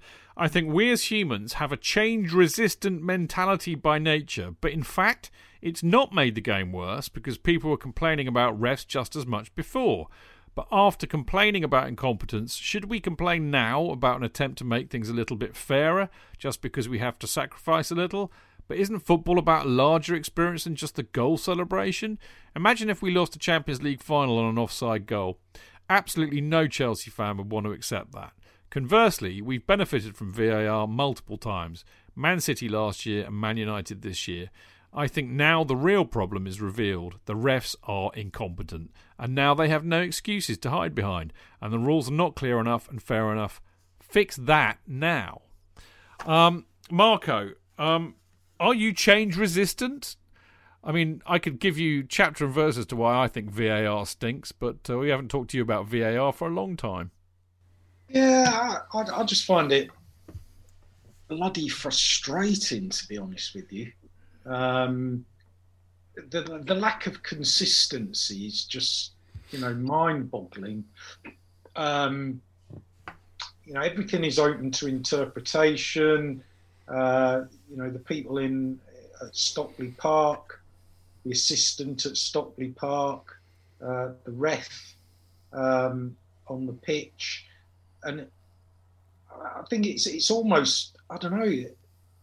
It, it's become it's become a bit of a farce, um, and I don't know what the I don't know what the way round it is. Um, short of because it's always going to be different people, so you're never going to have that consistency. Um, I don't know. I mean, uh, you know, at the end of the day, my opinion of VAR is, you know, it, it, it provides a topic of conversation, which obviously the media companies love. Um, you know, they're going to have whole programs uh, about it. So I, I, I don't know. I, I, just it annoys me, um, but that's maybe because other teams seem to get more favourable VAR decisions than, than Chelsea Football Club. Mm.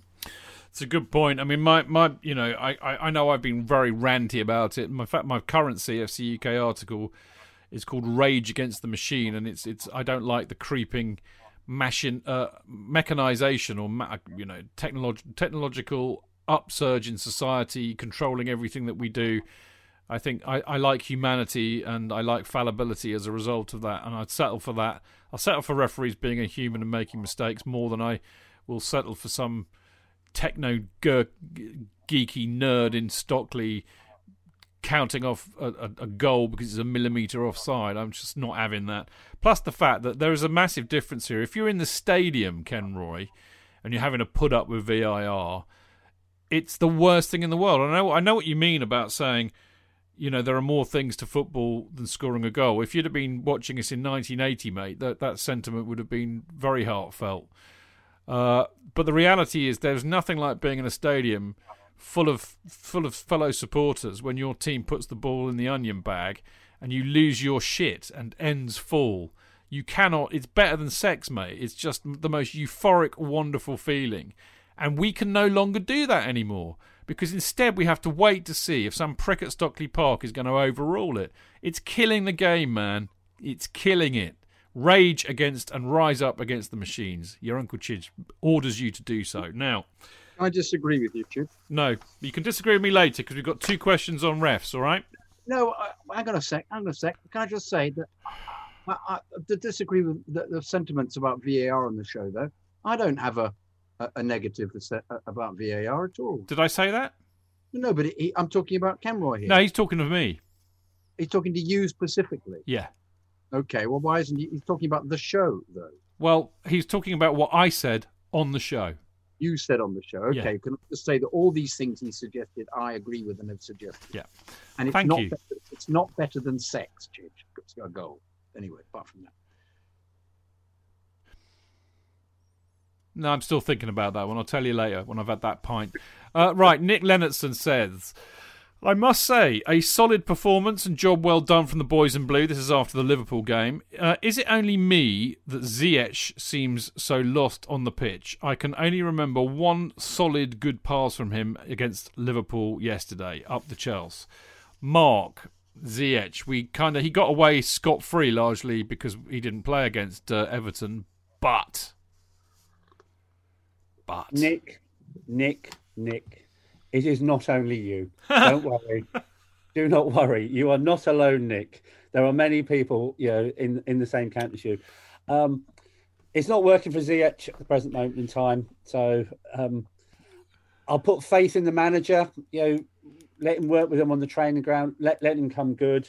We have bought players from the the Dutch league before who've been a remarkable success, and we've bought players from the Dutch league before, or who or you could be sort of like the big fish and the small there, but fish over here. It, he, he- he's got a lovely look to have seen it enough this year, so it's not working at this present moment in time, Nick. Yep, you're absolutely right. Hmm. Adam Newsom said that when he was watching the game, he heard Tuchel absolutely uh, uh, ball him out for not running back. You know, just really, where are you? What are you doing? Come on, come on. So I think it's a work rate thing as well as Yeah. being a skill thing. It's a, he's a, in, and I don't think the Barnsley game, which has we've established was the best performance against us, the 26 uh, times that he lost the ball with no con- contribution did him a lot of good. I, I, I think the whole, you know, there are people out there, there are people in Mixlr tonight who've been saying, you know, you give him a chance, I think he'll come good. He's got talent, but I think it's a bit. I personally, I think it's too much of a step up for him from the Dutch league. Anyway, uh, Jamie, Chidge, we don't know. You know, yeah, he- clearly hasn't had sort of like lo- long enough here to, to show what he can do. He was the best player, you know, against us for Ajax last year. He was brilliant in that full four Yeah. game, which was a fantastic game at the bridge. Uh, but even again, if he wasn't running back, even giving the ball away, if he's got other players covering for him, but he's creating a lot and we're getting goals at him at the other true, end, true, I, th- I think people were cutting some slack. Just at this present moment in time, for whatever reason, and we talked about it wasn't working for Havertz a few weeks ago. You know, it isn't working for Ziyech at the moment. I just think we persevere, see what happens in the remaining part of the season, see if it, see if he comes good in the latter stages. but true at the moment, no. Yeah. True enough. Right. Jamie Chitter says any. Re- this is for you, J.K. Specifically, but you're our resident. Uh, you know more about refs than we do. Uh, all I know is that they wear black and they're wankers. Uh, right. Jamie Chitter says any reason why the offside rule isn't changed to be based on the player's foot positions should make it more accurate and removes the issue of strikers pointing towards the correct pass or natural leaning into run. So this is refing uh, Werner's offside goal where they made it offside because his hand was offside. As was pointed out at the time, the uh, the, the fact that a striker's um, balance is going forwards and he's likely to have his arm out, and a defender is either uh, backing or is is likely to be leaning forwards, means that the uh, the the attacker is being penalised for something he shouldn't be, and um, indeed, absolutely ridiculous. It should be based on foot or torso or shoulder. That's entirely what it should be based on, and that's what I was told when I ran the line uh, in games that that's how you did offside. You didn't take arms into consideration. So why arms are being considered now for VAR is completely beyond me. However, they are having a discussion about all these things. Um, I think at this very moment about what how VAR should be applied to laws. So perhaps this will be one that will revert to what I always thought was the way that you you worked out offside in the first place and how I was told to do it when I passed my exams. But um, perhaps it's evolved in some way. And to just bring it slightly back into into Kenroy, um, uh, I don't understand why they don't. They need to mic the referees up, but they won't. Um, They should uh, they should attach electrodes to their testicles. to their testicles. That as well. They should mic them up, and if they make a completely wrong decision and it's backed up by an idiot at, at the other end at Stockley Park, then they should um, they should give them a jolt to make them come to their senses. I agree. I volunteer for that role. Yeah, You'll, you'll be the man with the button. I will. Uh, Mark, you were you Yeah, had your hand up. I- I- ironically, in a, one of the many WhatsApp groups, a friend of mine, sort of like Dan Ford and I, were sort of talking about this today, uh, and actually, actually, the refs are getting it wrong. They're not applying Rule Eleven of the game. Yeah, and JK's absolutely right. You know, you don't count hands, you don't count arms. You know, indeed, that it's written down in the FA's own bloody rules. They're not even following their own rules. So it comes back to Kenroy's point, you know, about the whole thing about VAR. You know, if they were getting VAR right, they would discount, fe- you know, they would count feet, but they'd discount hands, they'd discount arms. So the refs don't even know the bloody rules of the game. So it comes comes back to an even possible point about Kenroy. Are they deliberately screwing VAR up because they hate it as well as football fans? Well, I mean, I, I you know we've talked about this a lot, and I thought last night's decision against Kai for the supposed handball in the box, uh, I think, I think it was a penalty, and I think Oliver sided with uh, Coote to back his mate up, not make them look like a prick. Yes. And I think this is going on all the time. all the time, Yeah. all the time. Yeah. It's ego and it's backing them up. And also, they're, I keep going on about this. They're constantly too far away from what's going on, and they can't rely on the linesman anymore because the linesmen are so absolutely up to their their eyeballs in working out whether it's offside or not. But I or whether, You know, so But last night, to, to validate that, because I was watching on BT, they had that other idiot, another clown, Oh, Walton. But Wal- Walton, Walton was adamant it was a penalty Yeah. before it went to VAR, and then suddenly VAR comes back, no, uh, no uh, you know, no, no pen. And if that doesn't tell you, if that doesn't tell you that Oliver was backing his mate up, I don't know what does. Also they Well, kept showing the same angle on BT Yeah. Sport, which was the wrong angle. Oh, I was wow. going, for fuck's sake, it's not the angle where you can see it. We can see it from the other angle better. Indeed. So it was- anyway, very Sorry. quickly. Law, very- law 11 refs, read the fucking laws. Yeah, of the absolutely. Right. Last last question from Simon Lewis, which we've answered a bit of this. Uh, with uh, Hudson Odoi being played and dropped a lot, I'm worried for his future. I can see us losing Callum, Tammy, and Ruben this summer, and even Billy on loan. That will make me very sad. Am I worrying needless, needlessly, Marco? Uh, no.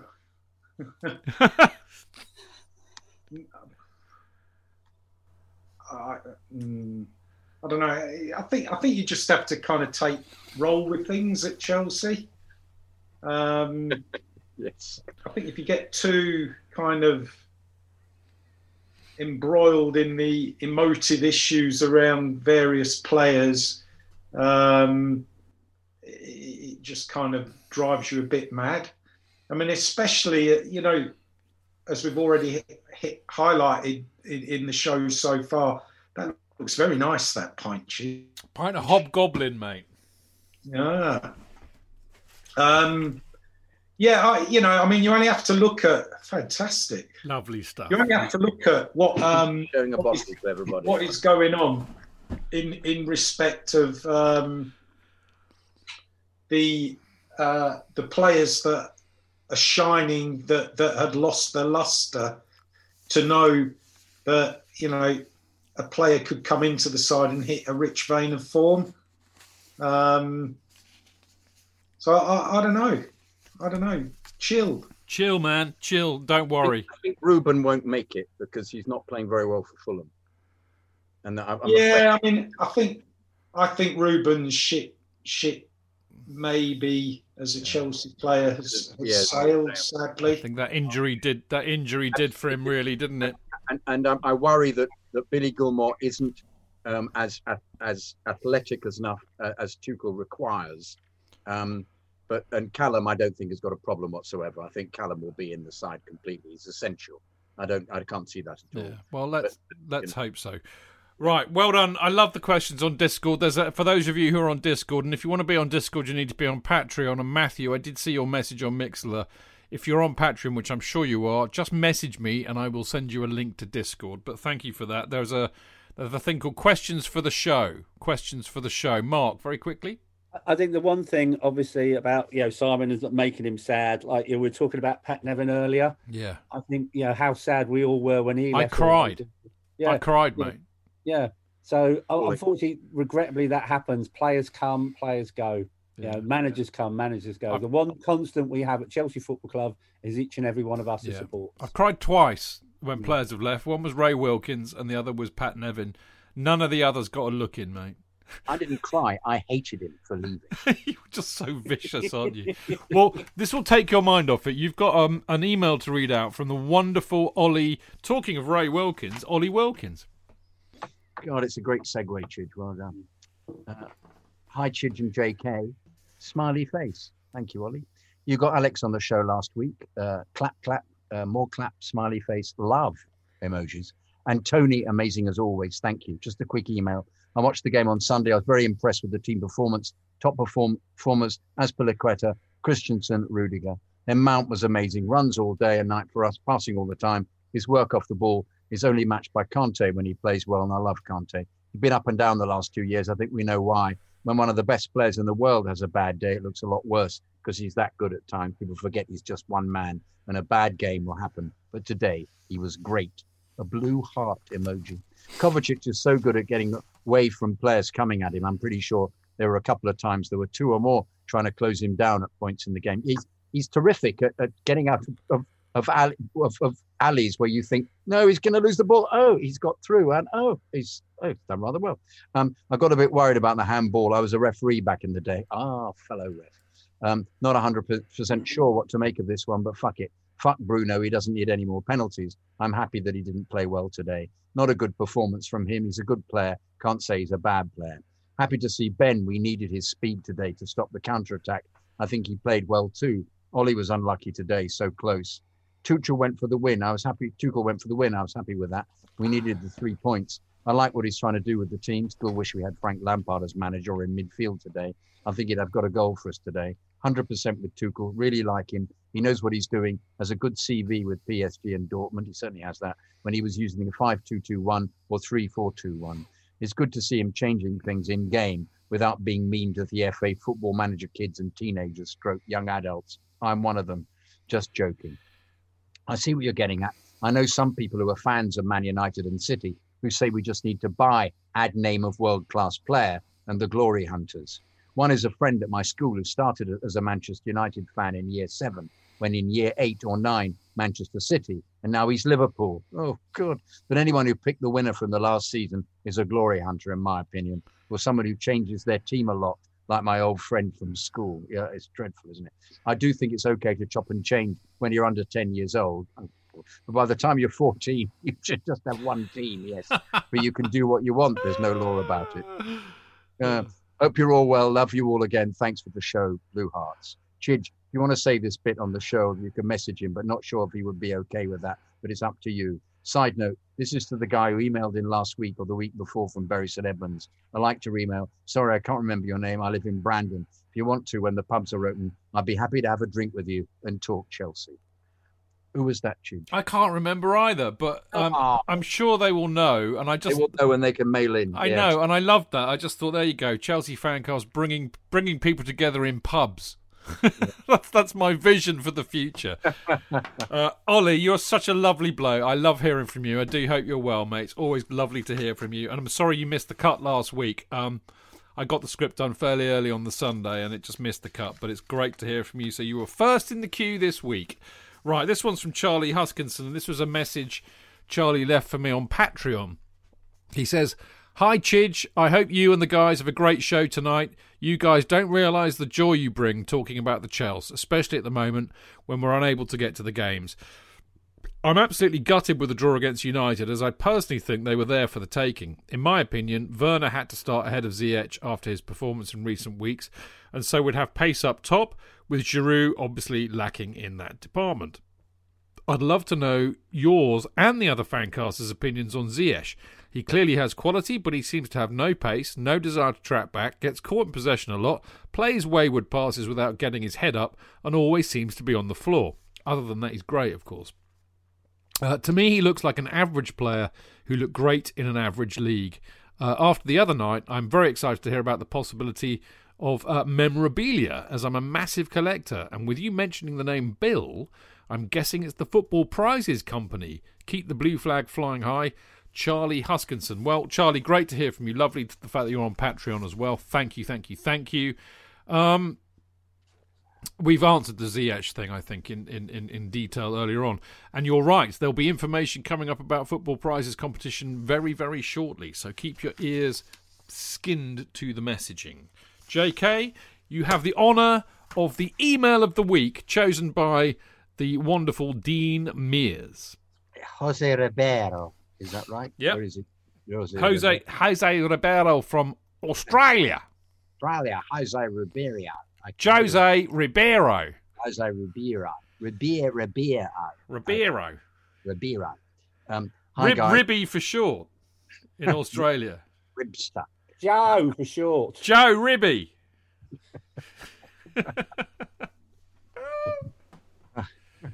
that's, that's an ex fancast listener we've got. We've yeah, going to say we've lost a fan. there. That's the end of that. That's exactly what I was thinking. Well, he's just giving him email of the week. He should be happy. Man of the week, Jose. Hooray! Or is it Jose? I don't know. Um, hi guys. Hopefully this email isn't too long. Uh, no, it seems to be all right. Um, feel free to cut it off whenever you see fit. That's okay. Anyway, um, I'm a long time listener from Melbourne, Australia. I absolutely love the show, listening to you guys after each game. I always look forward to what you have to say about who played well, who played like shit, team tactics, etc. I love the banter between you all. Have a good laugh listening. I feel as though I'm there with you all while tuning in. Lovely. Sweet. Lovely. Um, I'm really feeling for you guys over in the UK and Europe in general with COVID. not being able to be at the bridge cheering on the boys with all your mates. Hopefully, things can return to some sort of normality soon. You can all bring some life and atmosphere back into the game. For now, I'll have to deal with fake crowd noise on my live streams. God, the BT Sport one is so tedious, isn't it? Anyway, um, my greatest sporting memory by far will be travelling to Europe in 2015 and stopping in London for a few days to watch a Chelsea match at the Bridge. Just so happened to be the 3rd of May 2015, where we beat Crystal Palace 1 0 to secure the 14 15 Premier League title under Jose Mourinho. Eden Hazard's headed goal after a saved penalty attempt was something we were all counting our lucky stars on. With something we were all counting our lucky stars on, I'm sure. Obviously, I'd purchased my match ticket some months beforehand, so I didn't know which game I'd be watching. But to this day, I'm so thankful it was a title winning game, and you can't put a price on that. I still can't believe I was that lucky. The whole experience of the day was something I'll treasure forever. From loading up at the Chelsea store, the hospitality package before the game and at halftime, and even buying a half and half scarf post match because it was 50% cheaper than before the game. Yes, they always are, aren't they? Yeah, yeah. Five, I'll give five or four quid, four, three, three if you like. Uh, something I'll probably never get to to do again, but it's something I'll never forget and cherish forever. Enough about me. I know you've already covered losing Frank as our manager. Having him was something we've all dreamed of, just like every other Chelsea fan. I was gutted when he was sacked but everything happens for a reason. He came into a Chelsea side in circumstances no other manager would have accepted. I think no other manager applied for as well. I think got us into top four with a young squad and no new signings. But unfortunately, the timing wasn't right for him in his young career to lead us on to the next phase. Maybe one day when his career progresses, he can make a return. TT seems to be doing well so far, but we desperately need a goal scoring midfielder. If only Kovacic could score goals. Oh, he really would be the perfect player. I think I don't think Real Madrid would ever have got rid of him if he could score goals. Is shooting yes, I always think is shooting practice not an option for these defensive-minded midfielders, or is it a case of you can't teach an old dog new tricks? We need some inspiration from somewhere, and the inspiration I'm talking about is a rocket from outside the box into the top corner from anyone, preferably a forward because they need the confidence. But sadly, I just can't see it happening. There seems to be no urge to shoot, but rather pass and eventually lose the ball. For God's sake, someone just have a crack. We won't hate you for it. If it does come, my guess is from Ziyech. Hmm. Don't ask me why, it's just a feeling I have.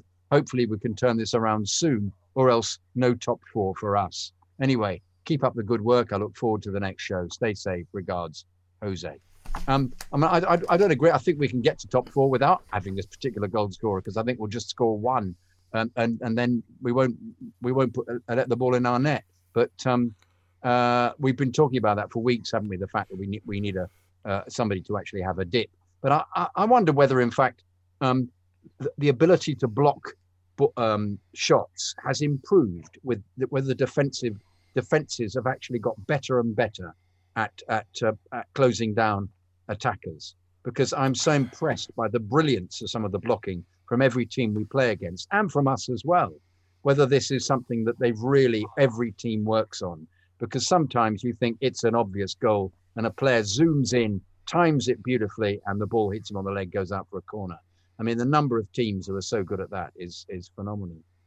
It's a good point. That I mean, there was a really good article this week actually, which Tony highlighted on Twitter because of his hatred of these concepts, like me. But it was um, one of the uh, one of the points in it was that expected goals stats, basically that all clubs are employing data analysts now and just absolutely churning through all sorts of stats about the game and the players and everything else.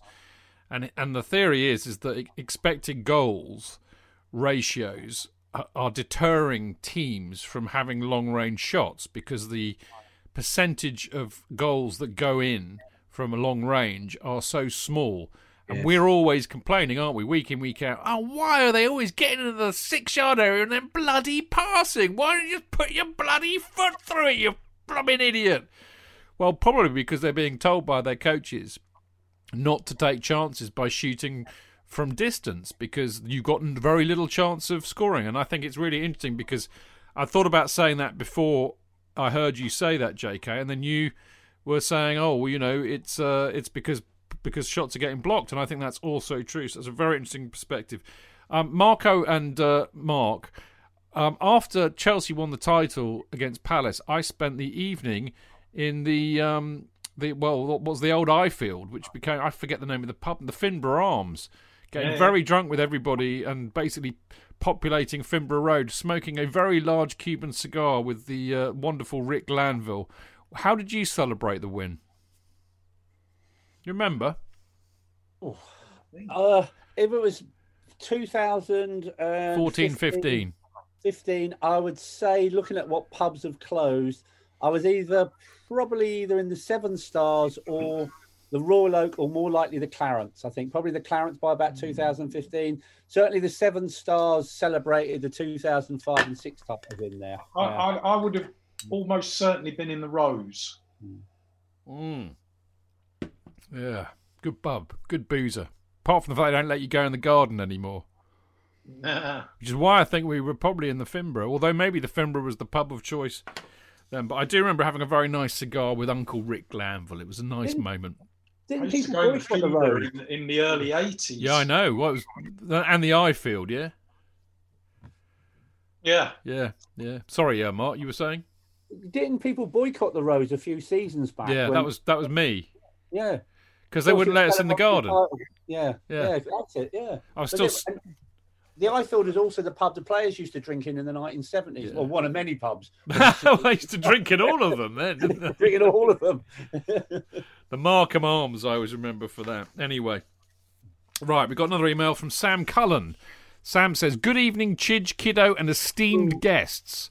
I'm a first time caller, but an avid listener of the Fancast. I won't bore you with my background, so to put it briefly, third generation Chelsea fan from London, Zola Poyet and Jimmy Floyd scored on my bridge debut. Oh, Mark, what match was that? Oh bloody hell! I can't remember that. If you asked me a question in the 1970s, it rolled off my tongue. Zola yeah. Poyet and Jimmy Floyd scored on his There's bridge few- there's a debut. few games I'd have scored in that. Yeah. Okay, That's right. got to be about 2000, 2001. Okay, Yeah. right. So, match made in heaven from day one, and those names will say everything you need to know about why I fell in love with Chelsea. Uh, this week marked my one-year anniversary, anniversary anniversary away from the bridge. That being the Gilmour Show versus Liverpool, which saddened me a bit. I hope all listeners have been coping okay during this time. That's very nice of you to ask, Sam. Um, we've just beaten Liverpool away in the league. What a feeling! I've given Christensen his share of stick in the last year. However, I've never doubted his ability as a footballer. My main frustrations have been occasionally looking too weak, but more so the fact that I can recall two specific occasions where a fairly innocuous challenge has left him on the deck and the subsequent counter-attack has resulted in a goal, something I can't abide. However, based on recent performances, I truly believe that, certainly in the current system, he could truly shine at the heart of our defence. It's something I'd love to see. I simply cannot believe uh, I've seen people labelling Kante as finished earlier this season. I know there are plenty of cretins on Twitter, but this is true lunacy. I'm thrilled that Tuchel seems to recognise just how good he is. After all, he's world class, and it's great to see him getting back to his best. For me, when you have a world class player, he should start every game, and I expect to see Kante doing exactly that moving forward. I don't think I need to speak about Mount, as it's clear to see he's the soul and heartbeat of the team to anyone with a functioning brain. Future captain for sure. Dare I compare him to a young Frank? Yes, you should dare. I was furious with the nonsensical offside in the main because I believe Timo deserves a big goal. So to jump up and do a little dance only to have it taken away was truly infuriating. Praise the Lord for Mason. Finally, I think Tuchel has done a great job since taking over. I took Frank's sacking very hard, as we all did. He signed when I was seven and left when I was 20, so you can imagine the imprint he left on my years growing up as a Chelsea fan, along with a few obvious others. I can say with confidence that I enjoyed Frank's tenure in charge as much as any, and it was the best energy I felt at the bridge in my lifetime. I'm more than happy for Tuchel to maintain this pragmatic approach for the rest of the season, because as far as I'm concerned, sacking Frank, Frank and not achieving top four is simply not an option. And on the back of that decision, nothing less than a serious title challenge next season will be acceptable to me, seeing as there is clearly no room for a project or sentiment. Apologies for the long email. The fancast has got me through many a tough result, commute, sacking, and I think I thank you all for the time you put into it. I love it. Keep the blue flag flying high, Sam Cullen. What a yeah, what a lovely email, Sam. We love you, mate. That was a cracking email, and what a lovely thing to say, and we really, we really appreciate that. That's lovely. J.K. This is from Jeff Jones. Jonathan. Oh, as a qualified referee, I used to know it off by heart. I had to, to pass my exams, but I, I can't remember it. As a qualified referee, can you please explain the offside law in its current form? I was Yeah. under, un- under the impression that, a, oh, it's the same thing again. A player's arms were not considered when deciding offsides. But but they're not, seeing as that particular appendage is not a goal scoring appendage. I'm thrilled with the win. Mason's goal was sublime. I still can't get over the fact that Timo's goal was chalked off by VAR. From what they showed, only his hand and forearm were past the last defender.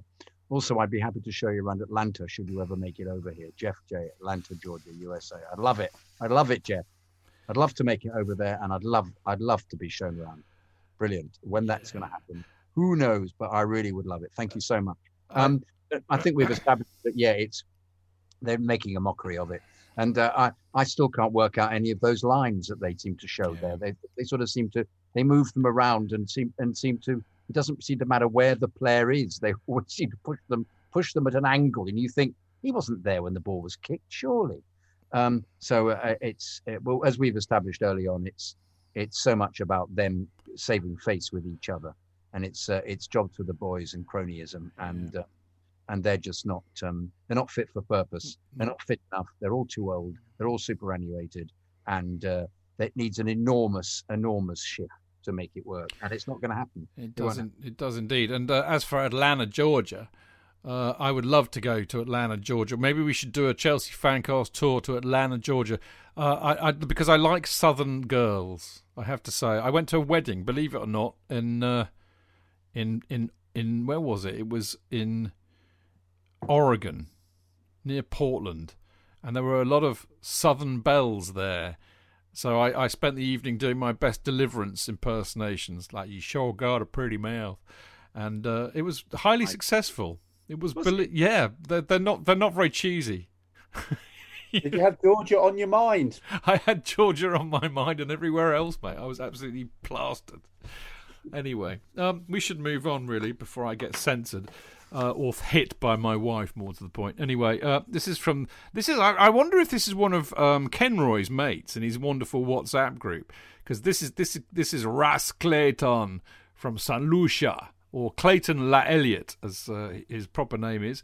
Uh, that's his Ras Clayton is his in- Instagram uh, account. He says, "So I end up listening on Tuesdays, and I'm catching up now.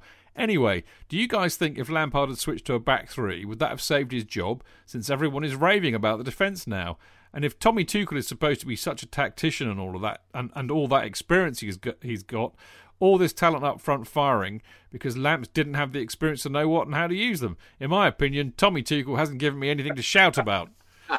Marco, I'll let you deal with that one. Well, he hasn't, has he? No, uh, fair enough. well, I think I think the thing is, you know, the, the, the, the, there are sort of grumblings of discontent when when the team sheet is announced, and you know what? Why is why is Billy Gilmour not on the bench? Why why is um, Callum Hudson-Odoi not in the starting eleven, or Mason Mount as it was last night? Um, and and then Chelsea get a result, and and then you know it's all it's all good. So, you know, I, I, I don't want to shout at Tuchel. Um, I quite like the guy. Um, I'm sure, I'm sure the day will come when we turn in the kind of performance that that is steeped in our history, um, and and you know, get get get get thumped by somebody ridiculous. Uh, you know, I think there was a they, they were making comments uh, about Chelsea's running on on uh, the television last night and saying I think we play three of the bottom seven or something very soon. You know, they're, they're, exactly the fixtures where um, tales of the unexpected, stroke glorious unpredictability comes and smacks you in the chops. So um, don't don't be complacent. Take nothing for granted. No, indeed. And uh, Clayton, send my biggest, warmest kisses and love to St. Lucia, one of my favourite, favourite, favourite Caribbean islands. It's an absolutely magical place. Mark, quickly. Just very quickly, um, we'll never know, obviously, with Frank going, but Frank did play a back three earlier in the season when we played West Brom away. And we started as a back three, and then obviously he took Alonso off and left him on the coach and went to a back four in the second half, and we got three all draw. So, to be fair, Frank did try the back three, and it didn't work. Yeah. Indeed, indeed, indeed. Right now, I've got one more, JK, and then I'm leaving the best till last because last week I read uh, Donald's email, uh, his ecclesiastical email, and you, you you were very pissy about it and said, "Well, you were rubbish. No, I should have wasn't. done it." Just said I could have done my my priest impression. I know, and I'm I'm well aware that you could and should have done it better than I could. So I've left you. No, don't. not better, Chid. No, You no, no. I know, I know. I'm I'm honest enough to know when I'm beat. Okay, thanks. Yes, a lot better than you. Exactly. There you go. Right. Anyway, this is from Marco Marco Delavelle. Good evening, everyone. I hope everyone is safe and well.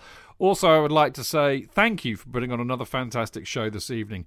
I cannot believe how good we are right now. This is a good. This is a good positive one. I'm liking this. Every single player seems to be performing at the moment. Even Kai Havertz is bringing something to the table with his excellent performance against Everton. The entire squad is making it hard for Tommy Tuchel to pick 11 starting players. The performances have been really impressive recently, particularly away at Liverpool and Atletico Madrid. The one thing, however, that I have been impressed with is our defensive setup as a back three, which seems to have provided more stability to the team. Also, over the 11 games that Tuchel has gone with a back three, we've only conceded two goals, but we've also managed to shut out teams that have various attacking threats, such as Liverpool's free flowing front three. Well, maybe last season. Anyway, Everton's strong and quick front two, United's speeders, uh, on the counter, and Atletico Madrid's Uruguayan vampire. Uh, now, what we have to do is to get our strikers scoring, which will start to happen soon, I'm sure. Particularly if we keep creating chances like we did against Everton and Liverpool. Once this happens, then maybe the team can provide us with a trophy at the end of the season and many more beyond.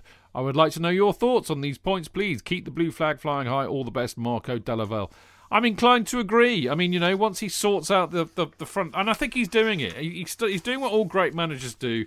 You start at the back, you get a solid base, a solid foundation. You get that right, then you go to the midfield, you get the combinations right there, and then you know you leave the best till last, which is the, the how we create and how we put the ball on the net. And I think he's he's doing that. He's working, he's working through it all, and I have faith that he will get it right. So there you go. Uh, JK, the last email of the week is another one from the wonderful Donald Bayou, al- al- also known as Midshipman Bayou. Midshipman Bayou, dear Rear Admiral Chidgey, as you will recall, my most recent missive dwelt upon the ecclesiastical and how we find ourselves on a testing path to the ultimate celestial reward, provided we follow the rules of Brother Thomas.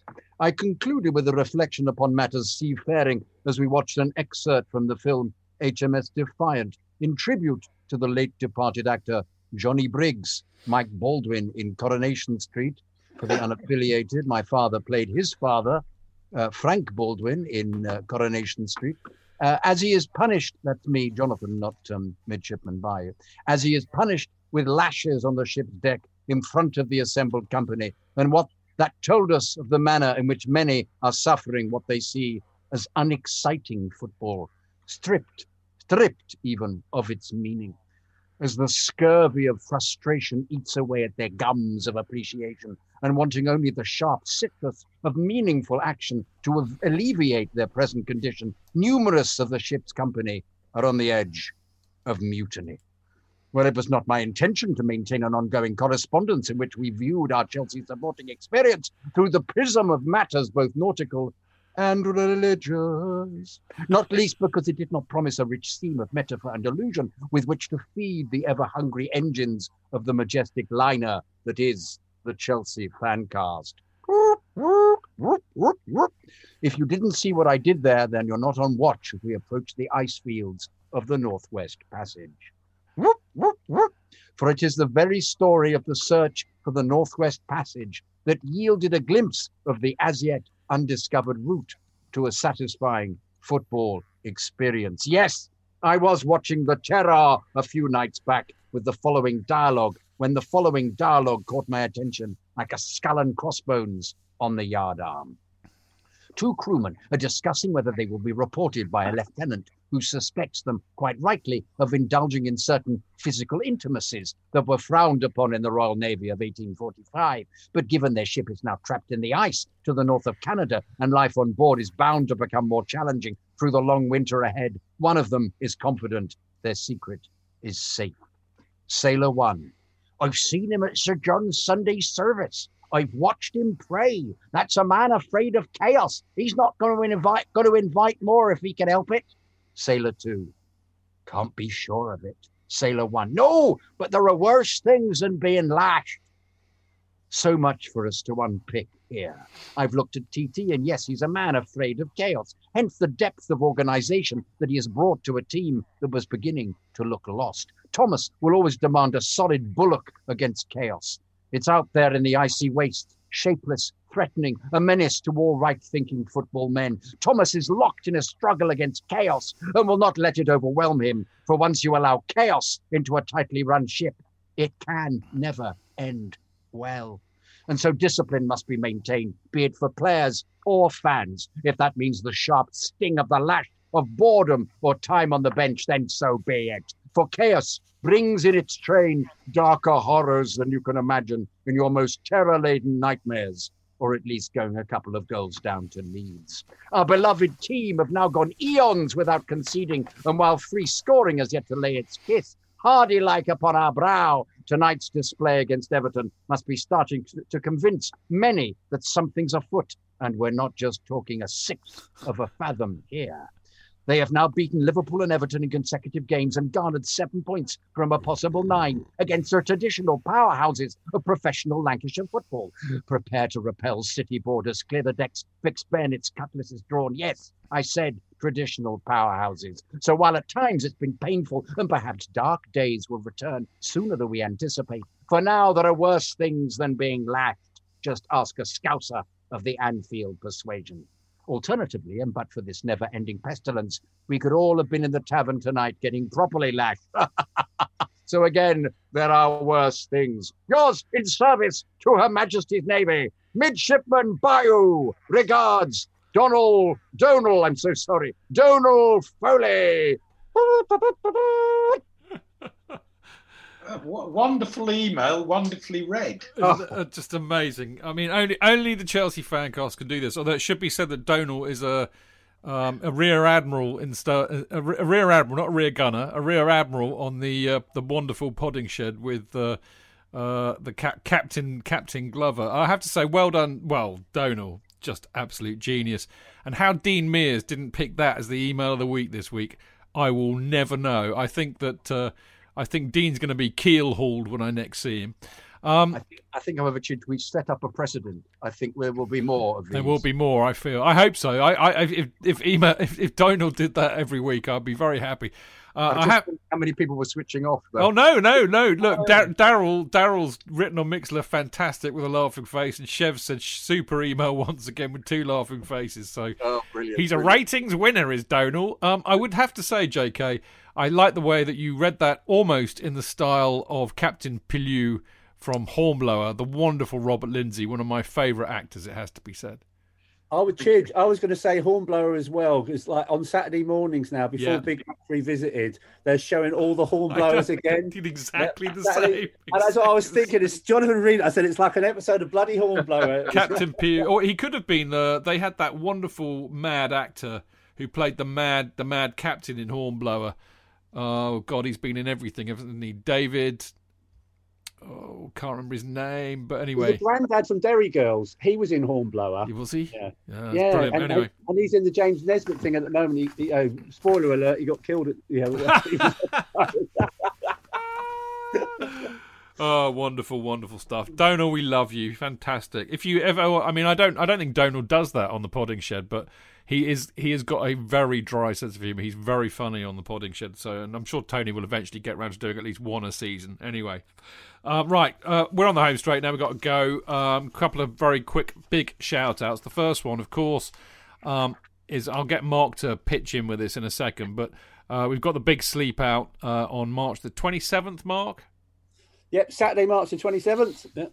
Um, it's a virtual sleep out this year. Uh, I myself, I've I've got a vert, I've got a brave and cunning plan, Mark. I've figured it all out. About fifty yards that way is my garden shed, stroke garage.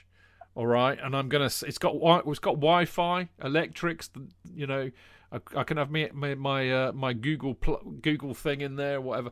But before that, in front of that, on a bench, I've got a fire pit in front of that. But I'm gonna have a big fire pit, smoke a big Cuban cigar, uh, finish off the rest of the bottle of scotch I bought last year at Pablo's wedding, uh, which will prepare me for a night's rest without the beloved Paul Canoville waking me up by saying, Chidge, Chidge, who was John Neal's assistant? You know, if you remember that. So I've got Oh, it all yeah. worked out. I've got it all Was worked it, was out. it? What was the first answer? And he screams, "No, No, no, not him. The other one. He meant early Wally. We were saying He Ian meant Ian McNeill. McNeil. Yeah, yeah. no, no, no. But you got some good news about Paul, yeah?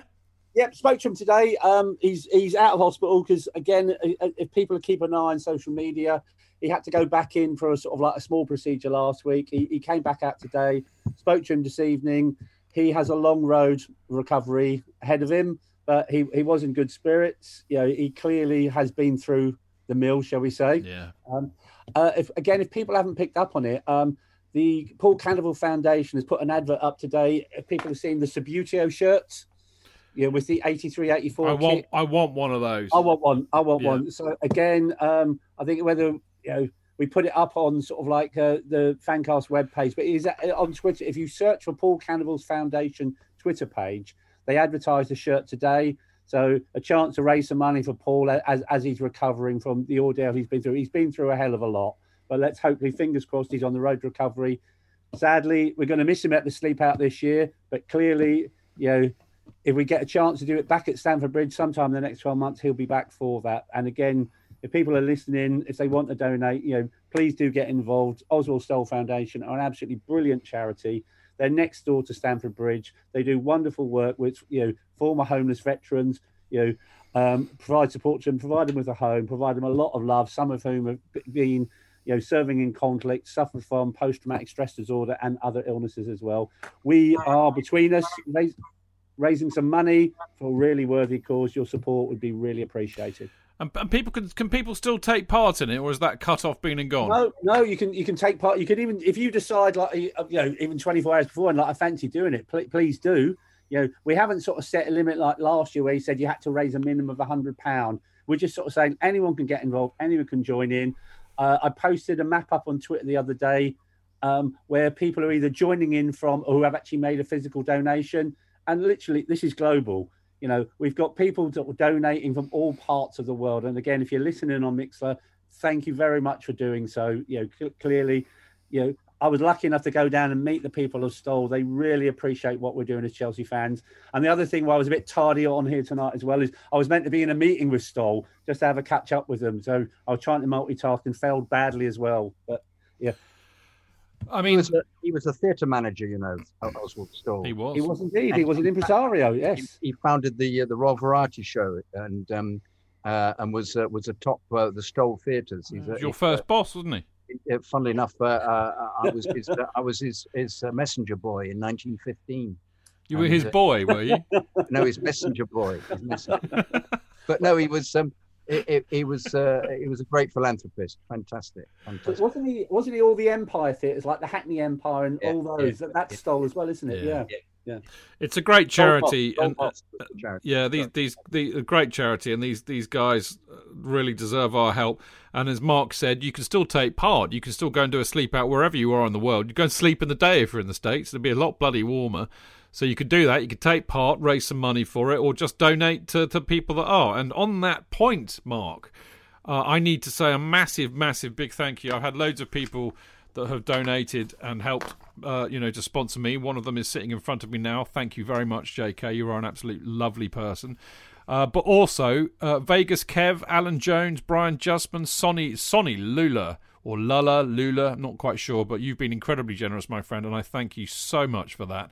Uh, Chev, Phil Mundy, Johnny B, Daryl Middleditch, Kerry Hawkins, Dan, Alan Gaverin, Ash Podado, Joe Mingola, Benji, Ellie, Simon Barker, and Galen Roel. You are all absolutely fantastic. Thank you so much for sponsoring me for the big sleep out. I won't let you down. And as you now know, I shall be doing it in front of a fire pit with a big cigar and a scotch, a bottle of scotch. You wouldn't have me any other way. I know. Uh, Uh, two, two other things, Chidge. A big thank you from me to the gentleman in my left hand corner, Mr. Worrall. He was the first person to sponsor, sponsor me. We got the ball rolling. Top, top man, Mr. Worrall. Thank you very much. And the other thing, hopefully, and this is sort of like multitasking, uh, we've done a video with one of the old boys from Stoll. Uh, and I think we're in dialogue with the club that hopefully, if they haven't already done so, within the next 24, 48 hours, the club, I think, are going to post up the video on their website as well. Because again, if people aren't aware, Chelsea Football Club is 100% behind what we're doing here with the sleep out.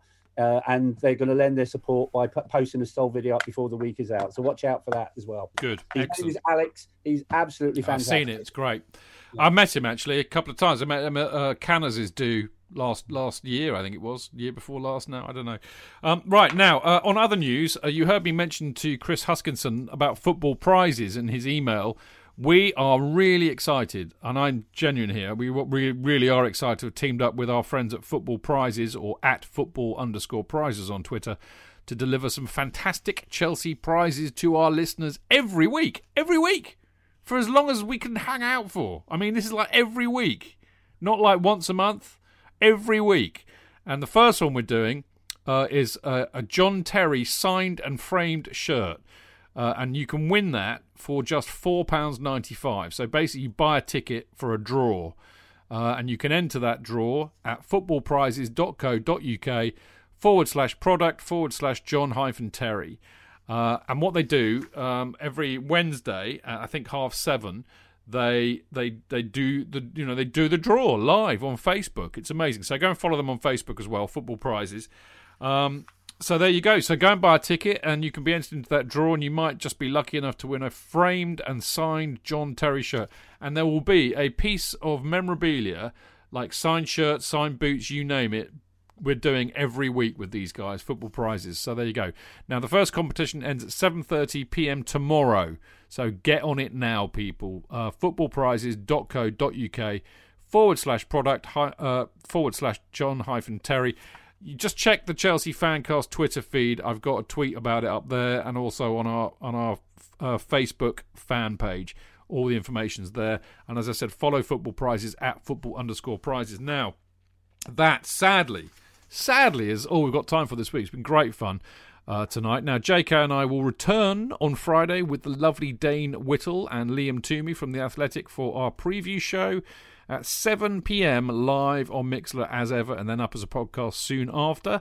We'll be looking back at all the Chelsea news from the week, and we'll be looking ahead to Saturday lunchtime's match against Dirty Leeds. And I do believe we'll probably have John McKenzie back, won't we, for our opposition view. So we'll be looking forward to that.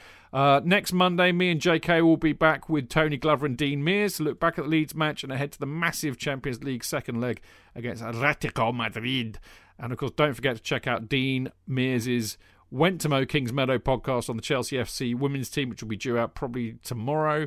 Uh, now, the Chelsea Fancast is available as a podcast on chelseafancast.com, Acast, Apple, SoundCloud, and Spotify, as well as other podcast distributors.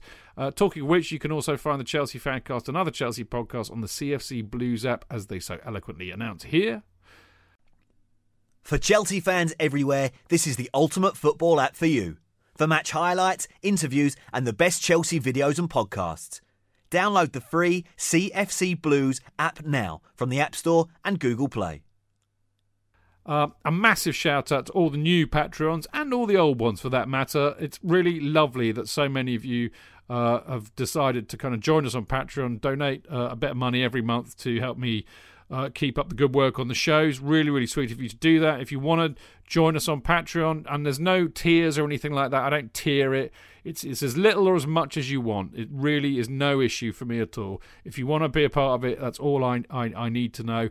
Patreon.com forward slash Chelsea fancast. And of course, if you do that, I will immediately, or as soon as I see the message, send you a link to our Discord group, which you've heard us mentioning in tonight, which is great fun. Loads of you in there. Bit like Mixlr, but 24 7 all week. And of course, I will also send you a mini Kerry Dixon banner. Um, obviously, this all depends on when they come over from the States, so we don't get many over. But as soon as I get them, I'll send them out to you. So you get that as well for being a Patreon member. Uh, and of course, thank you for your emails tonight. Uh, you can email us, uh, send us a message on Patreon or Discord or Instagram or tweet, and we will read them out on the show on a Monday morning or on a Monday evening. Get the show, get the emails and stuff in on a Sunday. The email address is chelseafancast at gmail.com. And you can follow the show on Twitter at Chelsea Fancast, me at Stamford Chidge, Jonathan at Jonathan Kydd, Marco at Gate17 Marco, and Mark Meehan at Eddie Mac B A W A. And of course, we're on Facebook and Instagram as well at Chelsea Fancast. There you go. Mark, lovely to see you as always, my friend. Lovely to see you, and a you know really enjoyable show tonight, Chidge. That last letter was absolutely fantastic. He's a, de- a Donal is a genius. There's no two ways about it. It tickled me when I read that, and it came in late. It came in after the cut off, and I just looked at that. and thought that has got to go in. Brilliant stuff. Marco, I mean, what an absolute treat for us and all the Chelsea fancast listeners. We had you on Friday and tonight. How lucky are we? Been a pleasure. It's uh, it's good to be kind of feeling that little bit better. Yeah, good to be back, but not in a Gary Glitter way. No, exactly. it's it's really. Lo- I cannot tell you how lovely it is to see those those smiling gnashers, uh, even if it's down, even if it's down a zoom lens. It's been brilliant to have you back involved with us, mate. We really missed you while you were away, and we're so happy to see you back on good form, mate. You, you're you're a one-off, and you're well loved, mate, on this show from us, but also from our listeners who were basically rabbiting at me all the time, saying, "Where's Marco? Why isn't Uh, Marco on the show?" Yeah, It's great to have you back, mate. It really, really is. appreciate that. Appreciate it. We love you, mate. You know that. And as for you, Mr. Kydd. Me? you are incorrigible, and I love you to pieces. It's great fun doing it every week with you. You've been brilliant as always. Thank you. You very much for having me on with such esteemed guests. You're, you're terrific, both you guys. Fantastic. Yeah, they are. They're good quality, these two. 18, mate. I say that every week, don't I? I always say they're the 18, but I mean, these two are special. We're very lucky. They've written more books than you and I have done fancast, these two. They're brilliant. Anyway, there you go. Um, last but by no means least, a massive shout out and thanks to all of the lovely people on Mixlr. I love the fact that you join us on a on a Tuesday or Monday night. It's it's brilliant. We love to see you. I'll see some of you in Mixlr, no doubt, during the week. Uh, until then, thank you for listening. See you next week. Until then, keep it blue, keep it carefree, and keep it Chelsea. Up the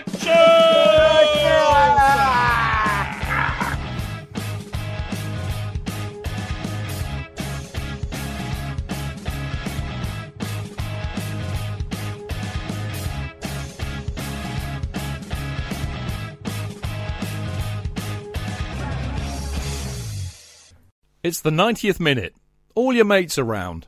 You've got your McNuggets share boxes ready to go.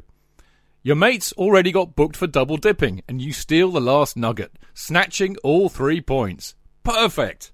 Order McDelivery now on the McDonald's app. You in? At participating restaurants, 18 plus serving times, delivery fee, and terms apply. See McDonald's.com. Even on a budget, quality is non-negotiable. That's why Quince is the place to score high-end essentials at 50 to 80% less than similar brands. Get your hands on buttery soft cashmere sweaters from just 60 bucks, Italian leather jackets, and so much more. And the best part about Quince, they exclusively partner with factories committed to safe, ethical, and responsible manufacturing. Elevate your style without the elevated price tag with Quince. Go to quince.com slash upgrade for free shipping and 365-day returns.